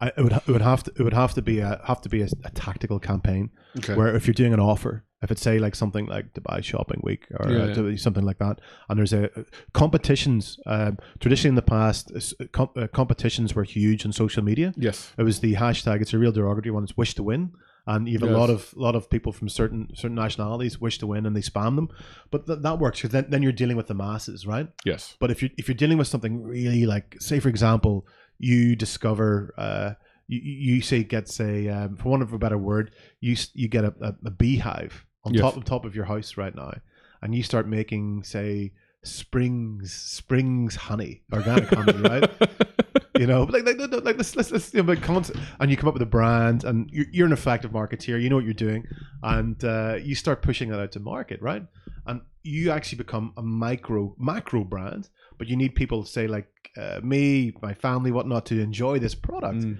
and that could be kind of cool and that, that supports community and Yes. that's that's the difference uh, that mass influencers have no interest in community and instagram believe it or not actually was formed about a photo- ph- photographic community Yes. okay, it's fully monetized now, and it has to be Facebook group is a business and blah blah blah. But years ago, it was all about community, and, and the nice thing about community, it's the same way we live in a community, and you know it'd be nice if we can actually know each other and what, what each other other like, and we can Yes. support each other. So I th- I think that's the way to look at um, social media so, social media influencing. I don't like the the mass profiles because you No, know no. it's you know it's so heavily monetized. And Do you know, abused. I always like to find a way to, to hack it in a different way. For example, let's let's break it down. Let's imagine I have a honey brand. Yeah. And I, I have my own honey. Hussam, Hussam honey Oh, some honey, right? Yeah. Who's honey, right? sold. Digital honey, whatever you want to call it, Yeah, yeah. right? I would basically the way I would do it is I'd like to go to influencers are completely outside of my category. Right. I like it. I like it when when things go cross categories. Mm. But I, I love doing it in a way that it's not in your face. Okay. For example, I would go to let's say I, I'm, I'm Honey, whatever it is. I'll go to a gaming influencer, for example, Wow. and I'll do a video, an Insta story. Like, I don't like those professional done videos. I'll do like Yeah. an Insta story of us gaming while having a sandwich, uh, a honey sandwich. Yeah, yeah, But I'll never talk about the brand yeah, yeah, yeah. Okay, and it's like kind of that. So it's authentic. I love to game. yeah, yeah, It's authentic. I love to game, and I'll happen to have my product there yeah. It's in like Uh, a way, you might have it in your tea or whatever it is, whatever. and and it's nice because you're not overly pushing it. Yeah, and I'm connecting to that influencer. I'm connecting to his his his, his audience. yeah, And I like I like when when people do that. I like Yeah. it when they you you can go cross. I don't have to only just go to a food blogger. yeah, yeah. Or for example, I would love to start a series. Mm. What I would also do is, for example, I'll start a series of how to have your own honey farm, yeah, exactly. Beekeeping. you're with- beekeeping, yeah, yeah, how to have your how to have how to have a beekeeping farm, you know, or a little beekeeping thing in Dubai. mm. How to have it? I'll give and I'll give free knowledge. Here's how I get here's the equipment. Here's how I do it. I don't even talk about my brand. exactly. Some sh- ur- urban honey here. It would work. That's it what I would would do. But like, it it would work 'cause- but again, that's that's that's the authenticity of it. Yes. You're, you're not ramming it down people so literally. You know, I remember years ago the best story I heard about um, a brand being a semi-influencer was um, a good motoring journalist friend was invited to uh, Mongolia Ooh. uh, to go dig up dinosaur bones, and Mongolia is one of the best places to do this. How cool is that? so cool! So you have a motoring guy Yeah, who's going to a country to dig up dinosaur bones. basically Indiana Jones, but in the Mongolia, awesome is right? And the thing is, he said there's parts of where you go to. It's all this clay desert in the uh, Gobi. Yeah. and you would like you would like tap tap like part of a dune and like bones would fall out. Do you know what I mean? Oh, like it's wow. like billions of dinosaurs. But the idea was that the brand that they used, the vehicles they used to get to the site, it was like obviously river crossings. It was treacherous, you know. but they weren't in your face. exactly, but Yeah. it's just showing that they were a good Japanese off-road brand That's very cool. isn't it? Yeah. And the idea is that they had to use these cars as workhorses. It was it was the you know the destination. Uh, sorry, the journey was better than the destination, and Yeah. just the brand was associated. But not Do you part know- of it. One of the best things, and I would Top Gear, but Jeremy Clarkson Top Gear. Hmm. Those series, remember they did those episodes with like a like a, like a three hour episode. Yeah. Where they, like for example, they took a Toyota Hilux and they went to the Arctic. Yeah, they tried to kill it. You know what I mean? They Yeah, tried yeah. to kill it. Yeah. That is the greatest content for Toyota. Yeah, for sure. But the flip side is that every ISIS video that appears in the net, you've got a, the same Toyota Hilux, Yeah. do with an anti-tank You on. know what I mean? But um, But you know what I mean? Like Yeah. that, like if I was a car like that was that was genius. yeah, yeah, for sure. That was awesome, Mhm. right? Yeah, So I love those are kind of things that because it was so entertaining. Now no one could tell me that did not do something positive for Toyota. yeah, yeah, It definitely did. yeah, yeah, for sure. It definitely brought up either awareness or smart something happened to Toyota, you know what I mean? yeah, So that actually this will- I think if you start doing that with an authentic I love your I love your thought about authenticity. It's so important. But if you do something like that where you just add value to the customer and don't ask for anything, I think Yeah. giving something away for free has so much value. Yeah, yeah, it's true. It's true. Because when I worked for this brand, uh, a British brand and uh, watchmaking brand, and um, relatively big brand as well, but they said, look, uh, the founders loved your content, and I, my reward was just to hear that these guys that I'd, I'd been following for twenty years uh, and watched them kind of like launch launch their brand. I was like, I was just so happy that the guys were impressed and pleased, Mm. you know. And there's another guy I follow, um, a photographer. Like he's he his degree is in photography, so hence Instagram works for him very well. Yeah. But if he touches certain brands, uh, people go nuts. They're like, yeah. And he's like, no, no, look, I'm a photographer. I'm just capturing stuff on the Riviera. Uh, next week it could be in Japan, wherever it is, and uh, stuff like that. It's, I think it should all be about the story. You Yes. know? It should all be about the story. Do you know you know Gary Vee, right? yeah, yeah. Yeah, so I absolutely, I've, I've been following Gary Vee for I don't know, three, four years. Absolutely, I'm in love with the guy. He's amazing. Why is he so successful? Why was he able to open a mi- a hundred million dollar? I don't know how much his agency. You know, he has his own media agency, VaynerMedia, right? He, now he's rivaling the big four in New York. He's Mm. killing. it. I think he opened an office in California, London. I think he's opening one in Asia. He's killing it. Really? He's killing it, right? Yeah, yeah, He has like thousand employees now. Yeah. Why has he killed it so much? Because he gives away free knowledge. yeah, yeah, He has built a personal brand on giving away free information. yeah. So if you go to his page, he's literally talking about he's giving free away free stuff. When you know, uh, you, you ever heard of Move You? yeah, yeah, I lo- I follow those guys. They're amazing. Why? Because all their Instagram and why they're doing so they're killing it in terms of Yeah. their paid program. They give their all their Instagram is videos of giving away free tips, Yeah. free things, how to fix how to, you know how to fix Hacks. your how to Hacks. hack hack, hack Yeah. your body, how Yeah, to yeah. fix your shoulders. It's all free information. I Yeah, think yeah. it's so giving away free stuff, it free information has so much ROI for a company. Oh, they man. don't realize it. Yeah, yeah. And, and that's the thing, though, is like, are you helping? As that, you're, are, Yes. you, are you helping the community? Are you hindering by like, Yes. just putting up something to do with like teeth whitening or something? Like Yes. that? garbage. You know, like sponsored by Power Horse. You know, it's like, yes. but I know nothing about the car type of thing and stuff like that. Yes. But the marketing, the marketing uh, remit said that we had to spend thirty thousand dollars on this influencer, and, Mm-hmm. and, and people know it's faked. You know, it's the same if you meet somebody for the first time, you can tell if they're fake, you can tell if it's forced, you can tell if it's overcompensating. You know, Where- Yes. like the really cool influencers. You have to. Th- These guys don't really give. They don't really. They don't really care. Like th- they're they're doing their own thing. Yes. they're super happy already. The, the chances are most of the people we follow are really cool people naturally, right? They're the people that we want to know Yes. want to aspire to, and they don't need they don't need the attention, you know. And that's and, and that's and that's the thing. But um, you should be an influencer then, yeah. I don't people I don't think people want to hear what I got to say. Man, We've been I'm sat ve- here for a while. Two we hou- hope so. We're two, we're two hours in. Mm. Uh, should we wrap this up? yeah, man. Uh, yeah. do, do you want people to reach out to you anyway? Or, or, No, it's good. It's good. I think. Um, well, ca- cars, cars and watches, they can reach out, right? yeah, yeah, yeah. Exactly, man.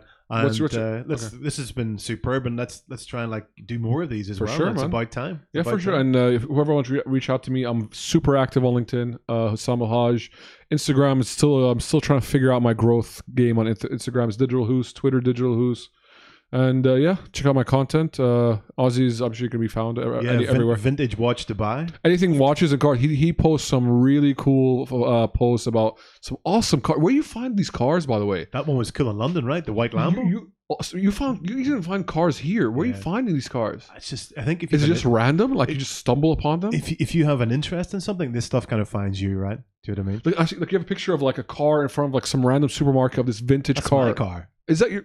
Is that your car? Yeah, the black Merc. That's your car. yeah, That's the beauty. yeah. And Absolute ev- beauty. everybody thinks that the, the Burge is being from the top down, but it's not. There's a building in front of it being built in front Is of the Burge. Yeah, yeah. That's where City Walk is now. Yeah, that's mine. That was uh, years ago. Yeah, Very cool, man. yeah, yeah. Very very cool. Yeah. So anything watches and cars, check it out, man. It's really cool stuff. Uh, if- so I always always say I like watches and car, but I don't have the knowledge. Uh, I don't. I don't. For me, it's, I, I'm not interested enough to learn. Hmm. That's my problem. I'm- Yeah, yeah. I love I love them in a way that I like the aesthetic look of it, but I'm not interested. in- But I, every time I check out your stuff, I'm like, man, those that's really cool stuff. I wish I know more. Nah, it's it's. Thank you so much, buddy. But the idea is that you, if you if you really love something, you always find a way That's to get true. more into it, though. Right? No, but you could tell there's a lot of passion there, so I appreciate that. So anything watch and car, check them out. Vintage watches, is that it is. vintage watch to buy. And if yeah, anything uh, media related, work related, hit them up on LinkedIn. You're on, you're active, Yeah, man. Yeah, There you for go. sure. and I'm on there uh, on who uh, Hassam Al Haj. Hit me up, and that's it, guys. Uh, thanks, Ozzy, for being here. Thank you, buddy. And this has been Let's Take This Online. Uh, take it easy, everyone.